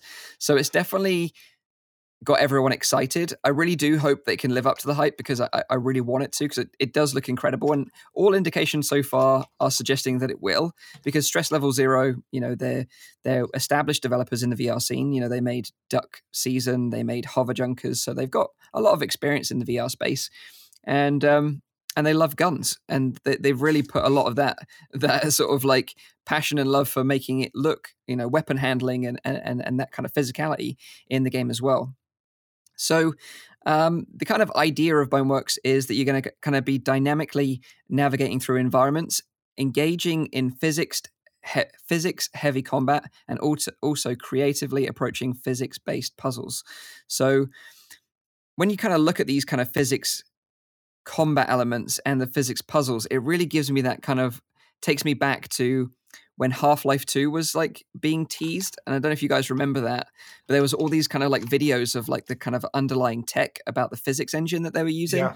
And it was like using the um, the anti-gravity gun to kind of like um, you know move objects around that collide with other objects and then like wood would like splinter and it's really like taking me straight back to that sort of time and making me really excited about the kind of physics uh, based mechanics that they're putting into this game it was so long ago can you realize how oh. long ago that was like 2004 or something wasn't it oh my god yeah, I'm showing my age. Yeah, uh, it was a long time ago. Yeah. But I was like super hyped then, and I'm super hyped now. Uh, the same sort of levels for this, and I really hope it does pay off. Um, Although, like, I, I am a bit worried that it's nothing more than that. Like, um, I mean, I think that it's really cool the physics engine that they are using, but as soon as I see it, I'm like, okay, this is really cool to try. You know, I, I really want to, I, w- I want to experience this. But my immediate thought after that would be like, are they going to make this engine available for other games to use? Precisely. So that we will have yeah. other games that are you know story driven or like this that will be implementing this into their game because I don't. I mean, I've, I've played Duck Season, I've played Hover Junker, and neither of those games have a.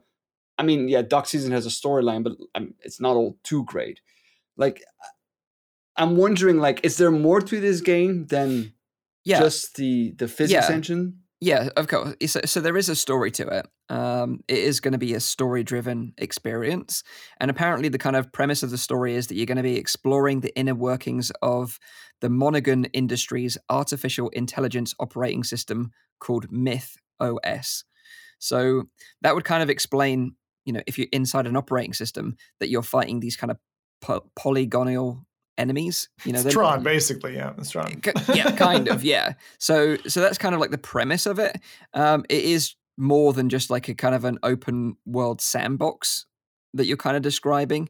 Uh, but I do think you're you, are you are onto a bit of a winner there in terms of what stress level zero could do to really monopolize the amount of effort and work yeah. they put into this game is sell the engine uh, to other people because that's what Valve did. They did they did that with the Source engine. You know, they they, they licensed it out, which would be super smart of them. I, I, I this is this is all when that trailer ran, um, the new one. That's all I could think of was I want to see the mod community do something with this game. Yeah. I want mm.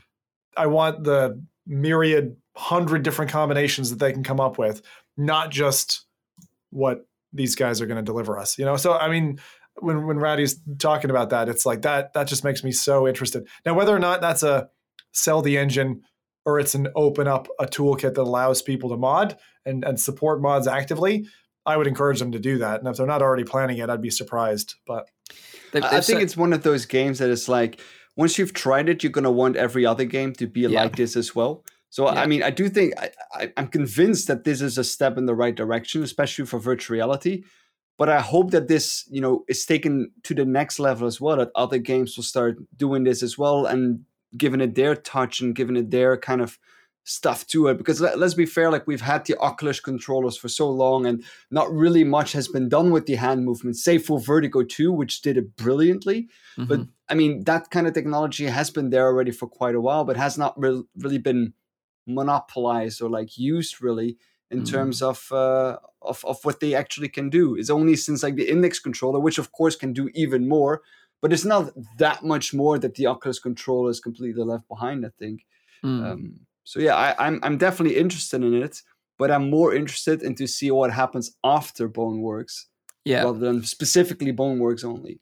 Yeah, so they've said that um, they're not going to be supporting mods at launch, um, but I think, like you said, it would be wise of them to kind of open that up to the community a little bit and see what happens, see what comes out of that. Because that's kind of like how Counter Strike came about, wasn't it? You know that that was kind of like a, a mod, um, and and those other sort of games. So and Team Fortress and that kind of thing. And look, I think stemmed from mods. And look at look at the games that are getting played still today. You know, I was looking at um, Steam most played games, and you know there was Beat Saber up there and a few other titles, and like Pavlov is in the top three or four, like always.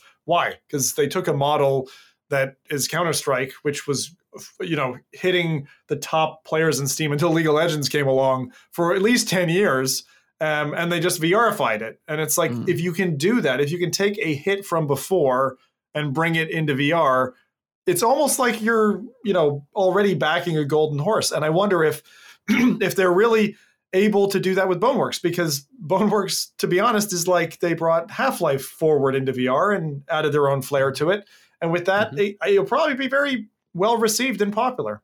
Yeah, I also think I think it's one of those titles or, or, like like we see now like the the trailers that we see is is one of those trailers that can really sell virtual reality because mm. like mm. a hard part of like selling virtual reality is making people understand how it feels or how it how it is to be in that VR game but if you see the amount of physical interaction that they have in that game or like the amount of things that you can do which is there's just no way that you can do that in a, in a pancake title that's just that's just impossible because you don't mm-hmm. have those physical interactions and i think that game like boneworks the trailers at least show that very very well the amount of interaction that is there with your environment everything mm-hmm. you can grab you can hook on to everything like you would in the real world and i think that is a real selling point for vr because people see that and I think people immediately understand and make the link. Okay, so so that is what virtual reality is about. Mm, it's yeah. actually like like how we live here. I totally agree because there's nothing more immersion breaking in a, in a VR game when you see an object that you want to pick up and mess around with, and then it's fixed yeah. to a table and you can't interact. Or you, or you, you can't pick it up. Yeah, or you clip, clip through it. You... Whereas in Boneworks, it does it does seem that everything in the environment is is fair game. You're going to be able to interact with it in some way, shape, or form. And I mm. think you know graphically, I think it looks great. And I think you know a lot of thing. Uh, uh, the other thing I really want to highlight is the sound design. Like if you listen to this game, like when mm. when they're they're shooting the rounds off, a bit like in the new Call of Duty game, which you know I really enjoyed as well. I thought it had excellent sound design in that as well.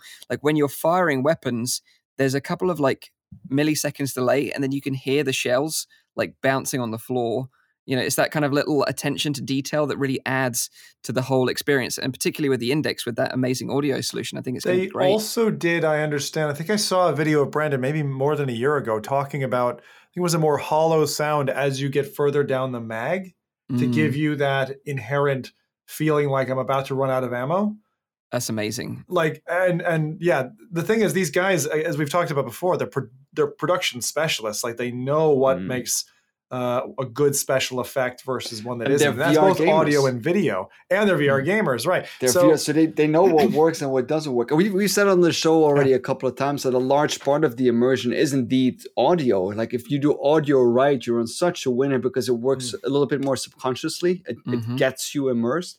Uh, also, I want to say that the, the winner for the comment of the day goes to D136OVR, who says there will also be a not safe for work sequel called Boner Works. I mean, using that phys- physics engine. I just love how not safe for work this episode has become. Please come back to us, Nathan. We need our five year old playing with sound bites. Please. Please. yeah. yeah. You But bring no, us I- down. I, I'm, I'm super hyped for this game, and um, you know, you don't have to have a Valve Index to enjoy this game. You can, it will be playable on other PC VR Yeah. headsets, so Yeah. it's going to work on the, the on the Vive, the Rift, and Windows MR headsets as well, uh, and it will work with those respective controllers. Like you know, when we played Vertigo Two. Like you said, Zim, you had a great experience uh, with the Oculus Touch controllers, even though Yeah. you know primarily it was probably designed to be played with the index controllers in mind. Uh, and I'm sure it's going to be the same deal with Boneworks. Um, it's also worth mentioning that the Quest version of Boneworks, uh, which is called Project Four, Hmm. which was kind of teased back at Oculus Connect Six. Um, that is still coming, but it's not going to be dropping at the same time. It's going to be coming later, uh, probably sometime in 2020. Hmm. And I wouldn't be surprised if it's like um, a prequel or a different story that kind of runs in parallel with this experience on PC. yeah. Yeah. Yeah. No, I mean, I think that's going to be cool too. I mean, it's just, Yeah, we've seen what Robo Yeah. Recall could, did. So, yeah, absolutely. Are people hyped in the chat for for Boneworks as well? yeah, I've seen a lot of people say that they're very hyped about like just it releasing and uh, Yeah. just getting their hands on it. I saw simply Chris say that he was uh, stoked for Boner Works, uh, Bone Works. but I think you know, like Um, if you think about it, this year we've kind of been, especially like nearer to the end of the year, we've kind of been spoilt for choice a little bit. You know, with Asgard's Wrath, Yeah. this game coming soon. We've got Stormland, Which as is well. funny because in the beginning of the year we were Yeah. a little bit like, you know, what, Where is what everything? there? where, are is we going? everything? Yeah. What's the pipeline? yeah. What's Well, now coming it's for almost, us? Yeah, almost not not being able to keep up. yeah. I can't, I can't, I can't Whip. keep up. Especially, Right.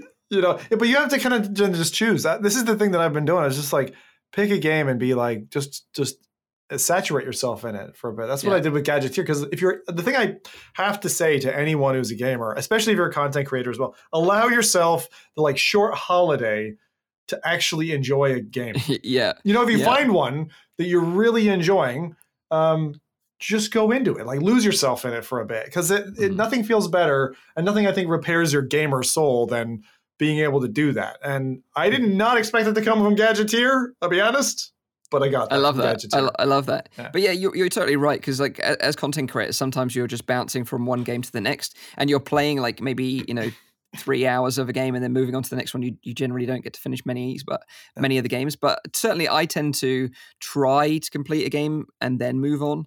But it, it is difficult sometimes, especially when things are stacking up. Um, but not yeah, mention Shadow Point, Mike. It's a sore spot for me. yeah. Did you ever finish it? I said, do not mention it, Mike. I'll try to finish it this year. I'll try. I'll you try. should. You should. I, I remember. I remember the pendulum one. Wait, think that was I'm ready most- now. I'm beating Gadgeteer. I can beat that bloody puzzle. I can beat that gravity puzzle now.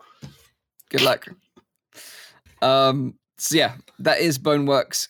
Super hyped for it. Coming on the tenth of no, uh, tenth of December for all PC VR headsets, and then Quest next year.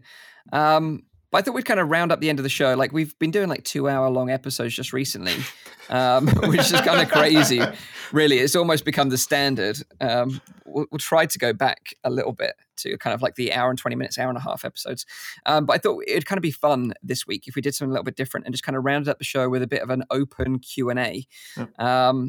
So you know, if you've got any questions about us uh, or the show or VR or anything that we've talked about on today's episode, or even stuff that went, maybe we tried at OC6, like Oculus Link, for example, or anything like that, chuck them in the comments now, and we'll some read out some of the best ones.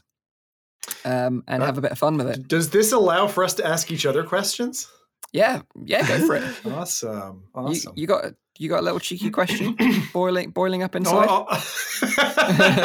I always got a little cheeky questions. Let me think about it for a minute. I want to see what uh, I give. I give. Um, I give chat the first. Uh, the first go Sure. here. I've So- got a question for Rowdy. Actually, I, I was meant to ask him this earlier about Oh, yeah. Pistol Whip because he, he recorded an MR video using LIV, right?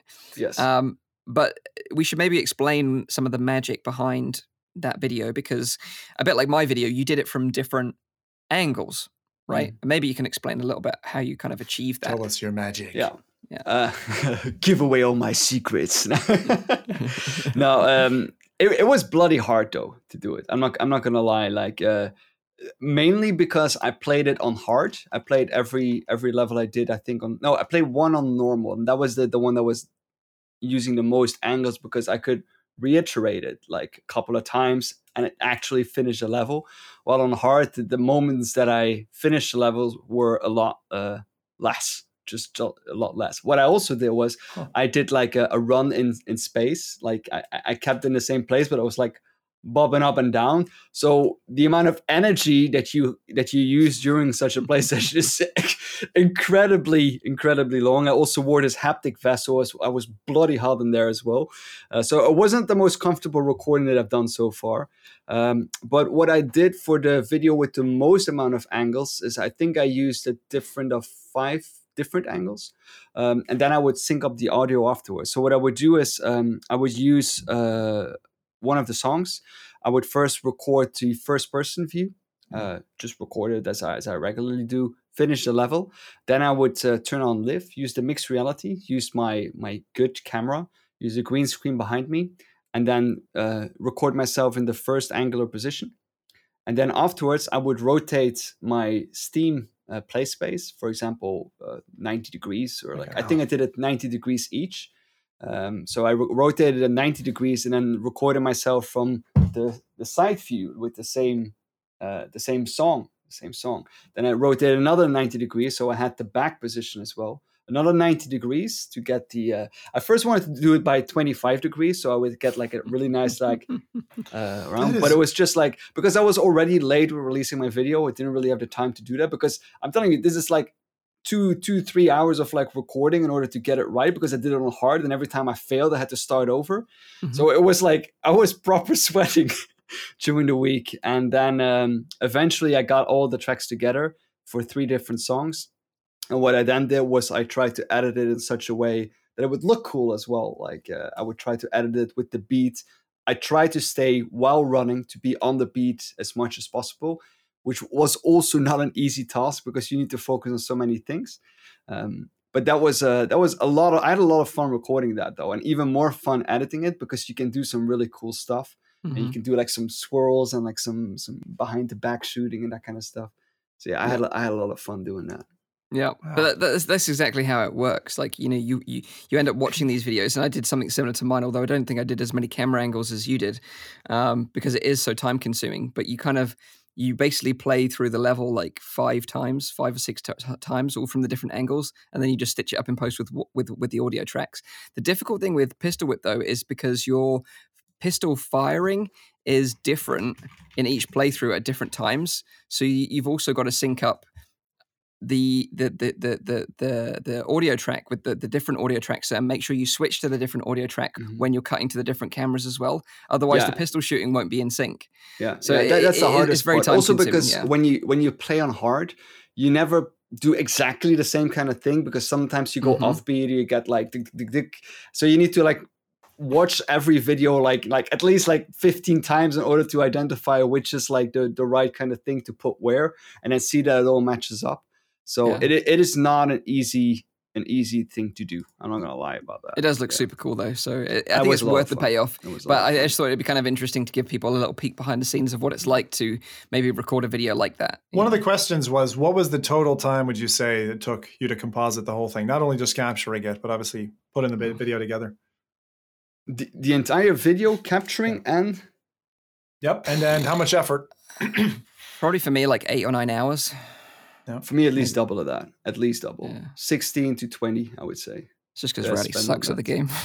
I saw that. I saw that video, and I was like, I just sat there. I was like, like knowing how it all works, and I was like, that's effing complicated. Yeah, I can just tell. But you, you walking us through it just makes me feel that pain. It's great, but it's good. Yeah, I mean, was, well, you turned out both of you uh, amazing videos. So, thanks. Yeah, yeah. Uh, we had a, a question from uh, Chad as well. What, what, genre of gaming do you think is still missing or lacking in VR? Coming from uh, Chris Colbert on Facebook. Uh, genre that's missing in VR. I think I said it a little bit with Into the Radius, but like for me, a um, more of an open world survival type game, that, mm-hmm. like multiplayer, not single player, um, is one. because I used to be a big fan of DayZ and I like that kind of thing. Just like something really, really ballsy and hard, but multiplayer. Mm. Yeah. Yeah, and for me, I think you know, like I, I'm I'm a massive fan of the Division, like the Ubisoft game. Uh, so basically, you play the single player, and then it opens up into the end game.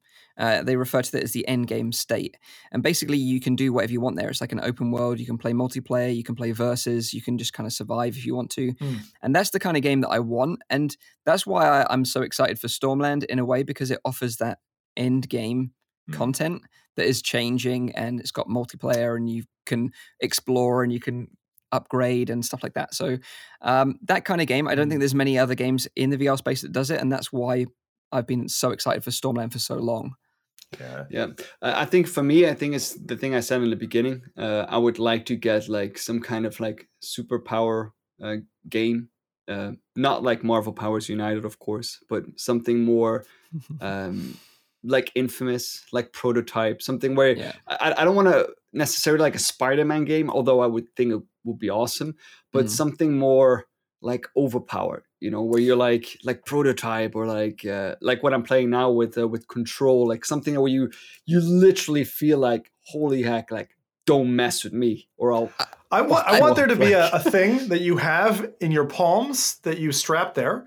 That's like a heat pack that activates when you have your force power like coming up, so you feel the warmth of oh, the Oh, yeah. like, and you're like, and you feel the heat. You know, would it be awesome? You like go to like like cast the fireball and you just like feel it in your palms. I just I would love but, that. but I love those kind of movies as well, where they show like you know there's regular people that through some kind of like accident they get Yeah. like these like you know superpowers and they don't know if they need to do good or bad with it. Like a lot, a lot like recently there's been a lot of movies coming out about like people who get these kind of powers and then like start like messing up or like doing wrong things with it, which I think is a really cool concept. It yeah, is. like like like Venom, you know, like a, a Yeah. Venom VR game, and, and I think you know that would be the thing that would excite me is is living through the transition because a mm-hmm. lot of like superpower games in VR, you just start with those superpowers, and like you say, you, you don't get to experience what it's like to be the normal person and Yeah. then obtain them Well, and then but I slowly learn how to Mhm. to use them. Or, I or recently want- there was this one video as well. Uh, this one movie with a kid that had like certain kind of superpowers, but it was kind of like the concept like, what if Superman was like evil? Uh, Mm. I, I don't. I forgot the name of the the the the chat will probably uh, uh, remind me what it is. I'll, I'll I'll- I'll tell her which one it is. But it's about a kid that gets these kind of what that is like an alien and it's like you know superpowers and that kind of Brightburn. Simply, Chris got it already. Oh, Uh, I think a concept like that would be really cool. Or maybe like the boys, you know, the boys. I really got into that Yeah. TV show where where the superhero, the Superman character is like a real Brightburn. douche. But like the boys, I and um, I know comic book fans are going to hate me for this comment, but I, I want like the boys, I want them to not be mainstream IP like well-known characters. I want a superhero experience where it's unexpected what's going to Mhm. happen, what the powers are, what the plot cuz like everything now in the Marvel and DC universes is like so overused. I Yeah. want some new stuff. Like whatever it is, Yeah. I don't care if the person can pump peanut butter out of their thumbs or something. But just Yeah. give me something different. Um, Don't give them any ideas. speaking of food, we got to move questions because there's loads of questions here, and we can't just stick to ones we've asked each other either. Eric Hartley asked, "Love this one. What did you all have for lunch today?" Spaghetti. I had a cream cheese bagel. I've got, Wow. I've got this. I've got the lamest of the three. I had six heated up fish sticks on a plate. nice. It was a That's quick fish. quick. Fish All right. sticks. Fish sticks. oh, don't Fish even sticks. start that.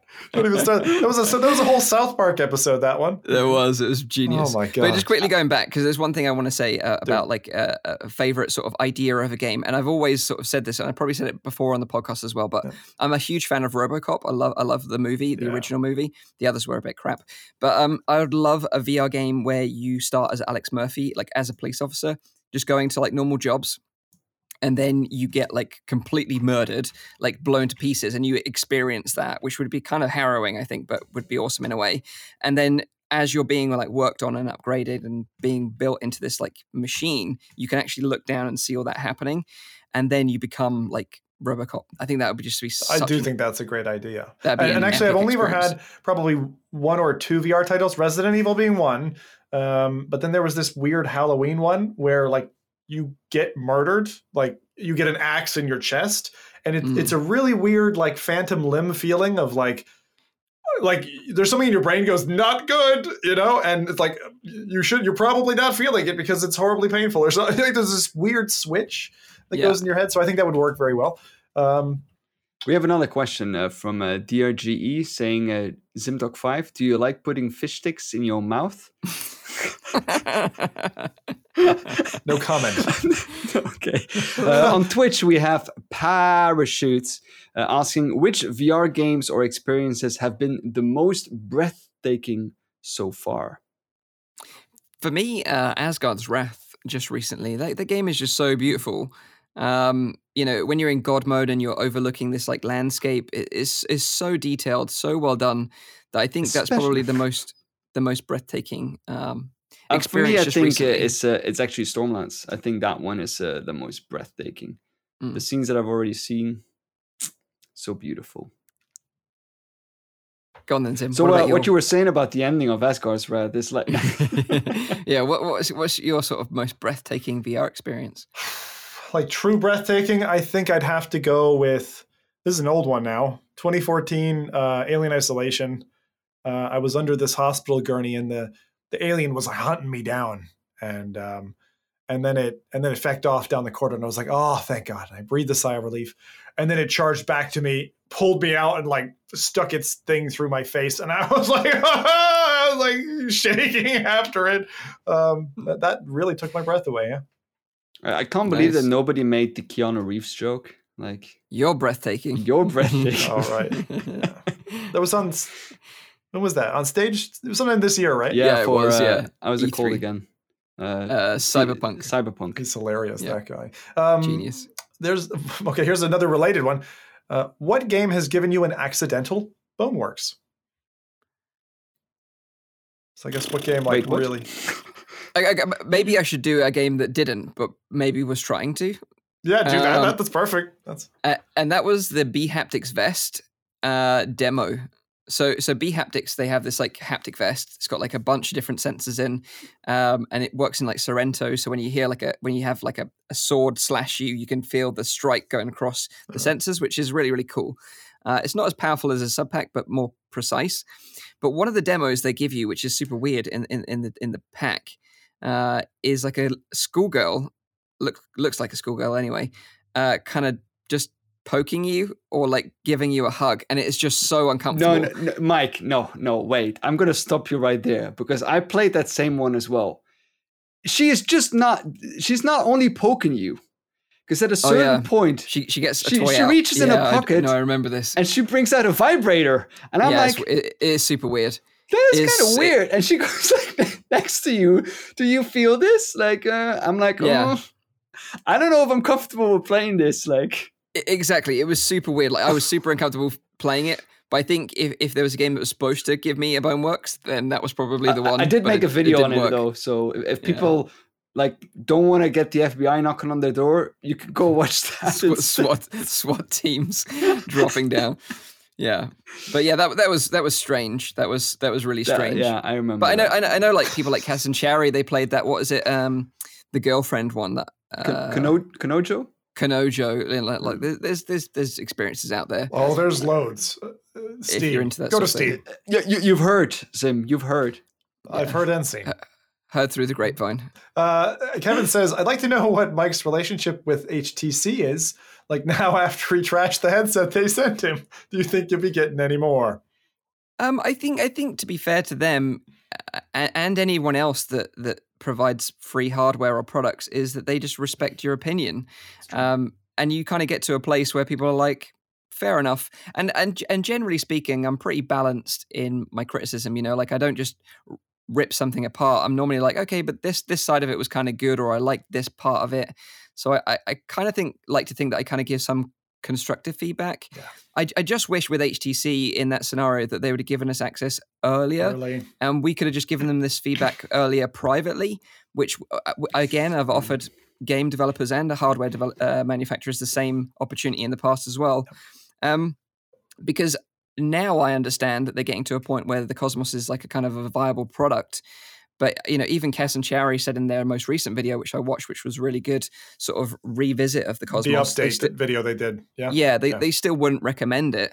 Um, and I think you know it's great of them to to be honest like that. But I think to be honest, like the thing is, and if, if you're not honest to your audience, because it, it's really your audience that is the most important part of all this. If you're not honest to them about your experience, then you you have no value, you have nothing to offer, and, and people will just think that you know you're a yes man or you, you, you know you enjoy everything, and and that's not good for them either because really you're advising them as a consumer what is worth their time and money. Yeah, and it's it's an important role that I think we both we, we all take very mm-hmm. seriously. Um, and it's it's never it's never anything like personal like no. it's just we all want the best for virtual reality, and we have our own opinions, and that yeah. therefore is not like the ultimate and only opinion out there. But of course, I think it's fair to be critical, and if you don't agree with something, I think you should be able to to voice that opinion, and uh, yeah. they can take it to heart or say, "No, you you don't know anything about it, so shut up."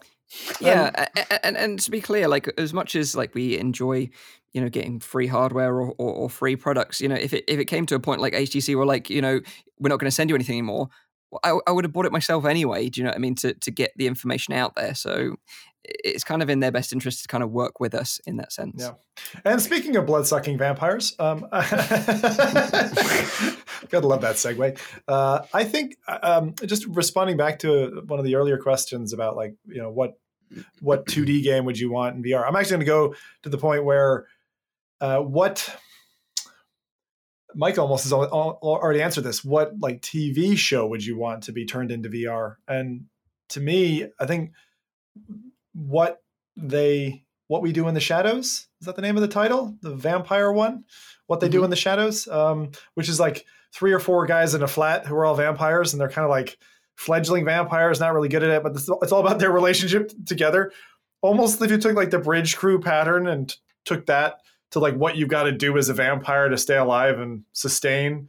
Uh, I thought would be a really fun thing to bring to VR. I haven't seen anything since like I don't know, Vampire the Masquerade or something like that. I, would have to say, players. I mean, I'm I'm not the biggest fan of Stranger Things. I've only seen like the first season really, mm. and haven't mm. really seen that much of the second season. But I would love to play as like Eleven in Stranger mm. Things in a VR series. Mm. That would be awesome. Again, going back to that superhero like kind of thing. Um, yeah, I'd love yeah. to do that because super, supernatural and, and that kind of horror works so well in VR as well. Yeah. So yeah, I, I, would be totally down for a Stranger Things VR mm-hmm. experience for sure. We got another question from uh, Chris Colbert on Facebook uh, asking, uh, "Do you think VR game pricing is getting it right?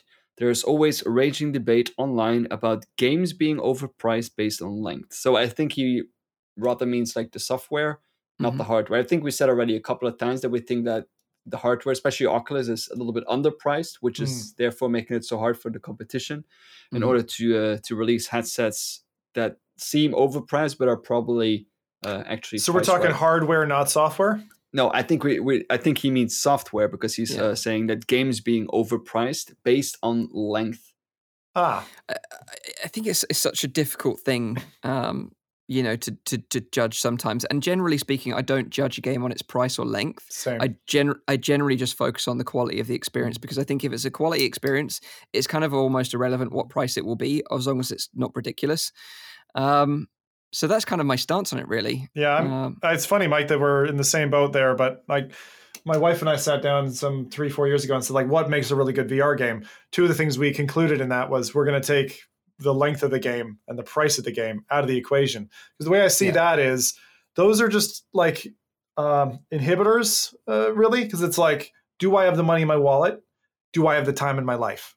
You know, mm. and yeah. and actually, uh, a really short, really well put together, cohesive experience with great audio and visuals or story or whatever that impacts you and like gives you that great immersive flavor. I take that any day over a 30 hour kind of shaky multiplayer title. Mm-hmm. Like, um, I hate to call the guys out after I said that, but like Orbus, I'm never going to get a chance to sink into that. It might be a mm-hmm. fantastic mm-hmm. title, but sometimes games are so long that if you're in our shoes, um, it doesn't offer the same value. If we were to, again, if we if we buy that game and we you spend our two to six hours with it and then move on, it, we're not going to get the same value. And, and if you're rating it on that basis, I think you'd be rating it unfairly as well. You know, Mhm. so I, I think a, a problem with the pricing is as well okay. if you I mean if if you look at like PlayStation, um, the prices there are roughly always the same compared to like what they are on just PlayStation games. They're they're always a bit more expensive. yeah. But I think what makes it more difficult in, in VR is just that the it's not mainstream yet, Mm. at least. So the amount of titles that a game can sell, uh, the amount of copies that a game can sell is will always be lower compared to when, for example, it is a, a PC game. So in order to still turn a profit or in order to still make at least some money or break even, those games, those fewer copies will need Yeah. to be sold at a higher price. And I think that is also a problem that is occurring now because we are early adopters still. You know, we're, it isn't Mhm. mainstream. Not everyone has a VR headset. Yeah. The amount of copies that are being sold is just less, which means that pushes the price up for a developer to, you know, be able to do it again or to like break even. Yeah. Oh, So I think that although- is also something you need to keep in mind when you're buying a VR game that you're actually supporting a developer into making something next time as well. And I think that the interesting caveat is that like both Zim and I took a bit of a deep breath when he, you announced the price of that kind of uh, Strider looking game. yeah, Uh, because and it's and that's only because I think it it hurts an early access game if it's priced too high. Because what was Yeah. the uh, the the competitive kind of battle royale game that was priced too high and it just kind of like ended up dying a sort of a slow death. Um, Um, so I think I think pricing is important as a developer that you get it at the right price point. But certainly from a reviewer's perspective, I don't think it it's it's that important. Yeah. Yeah. I mean, I think the prices to, to the question, and just to answer the direct question, I think pricing in VR is relatively fair right now um, on desktop and on standalone. I think PS VR is a little bit hot. I think it's a bit too hot for my liking. Like, I'd rather, if, if I sit down and I say I want to buy five games on PC, I feel like it's fair, it's affordable. Five games on PlayStation, uh, you're breaking 100 quid you know Mhm. easy and so uh, the thing they do to balance that out and big alarm bell here the black friday deals that we've seen early uh, that are coming like that's the time on playstation to buy your stuff. Like i think buying ad hoc on playstation is quite punitive but if you're looking for a gem like i don't know like a tetris effect or you know a moss or something picking it up for a five or a tenner during a sale period is like the way to go on that system. Um, and then it's fair. But like I think in general terms, if you're striking a price midway between like a mobile price, like a mobile game, and like a PC game for VR, that seems to be right. You know, unless you're proper AAA, then Some you good advice. charge full Yeah. price. Yeah. Uh, I guess one more. We'll take one more if there is a, a last one. Uh, I saw one from uh, Nimso Ny still. Uh, let me just find it back. Um, Sure. he asked, "What do you think of an uh, an indie dev joining a bigger company? Indeed, like I- a single developer. Yeah, or a small a small time Like, developer? like, s- let, let's say, let, let's take Nimso Ny as a good example. Okay, 'cause yeah, he's, fair he- he's, enough. he's an indie, dev- he's an indie dev. He's telling right? us something here. This is an early scoop. Yeah.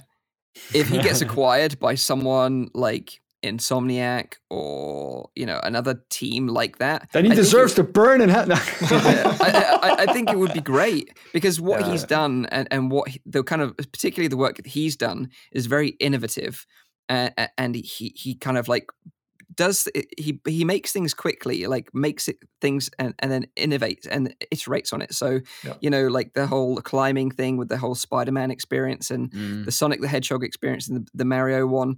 Like it is really fun and innovative, and I think certainly a lot of dev studios could benefit from something like that. yeah, I, I I I agree. I think it, it it of course depends on the indie dev studio or on the indie developer, um, but and also on the big company, of course, um, and what he's going to be working on. But mostly, I'm the only thing I'm always a little bit afraid of is that a lot of those like indie devs are so great because they do whatever they like.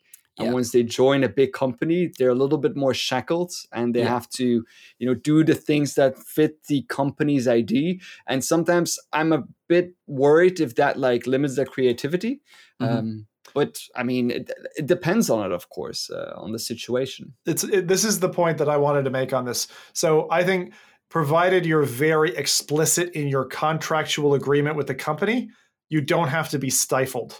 And that's the most important part. Because if you join a company who's going to be like wraps you up, puts duct tape around your mouth, um, and you can't be the creative individual you've been all the way up to that point, I think about the creators of so many great indie VR hits. I won't name anybody, mm. but I, you know, we've seen it with other people who've gone into uh, various jobs and creative s- sides and stuff. The Person I'd like to f- call out actually is, is probably Frank, who joined PSVR. Frank, who joined um, uh, First Contact. You know, uh, and he's done a great job of like maintaining his voice and some presence in that space. And he's doing that now on behalf of a company who they've obviously seen kind of eye to eye.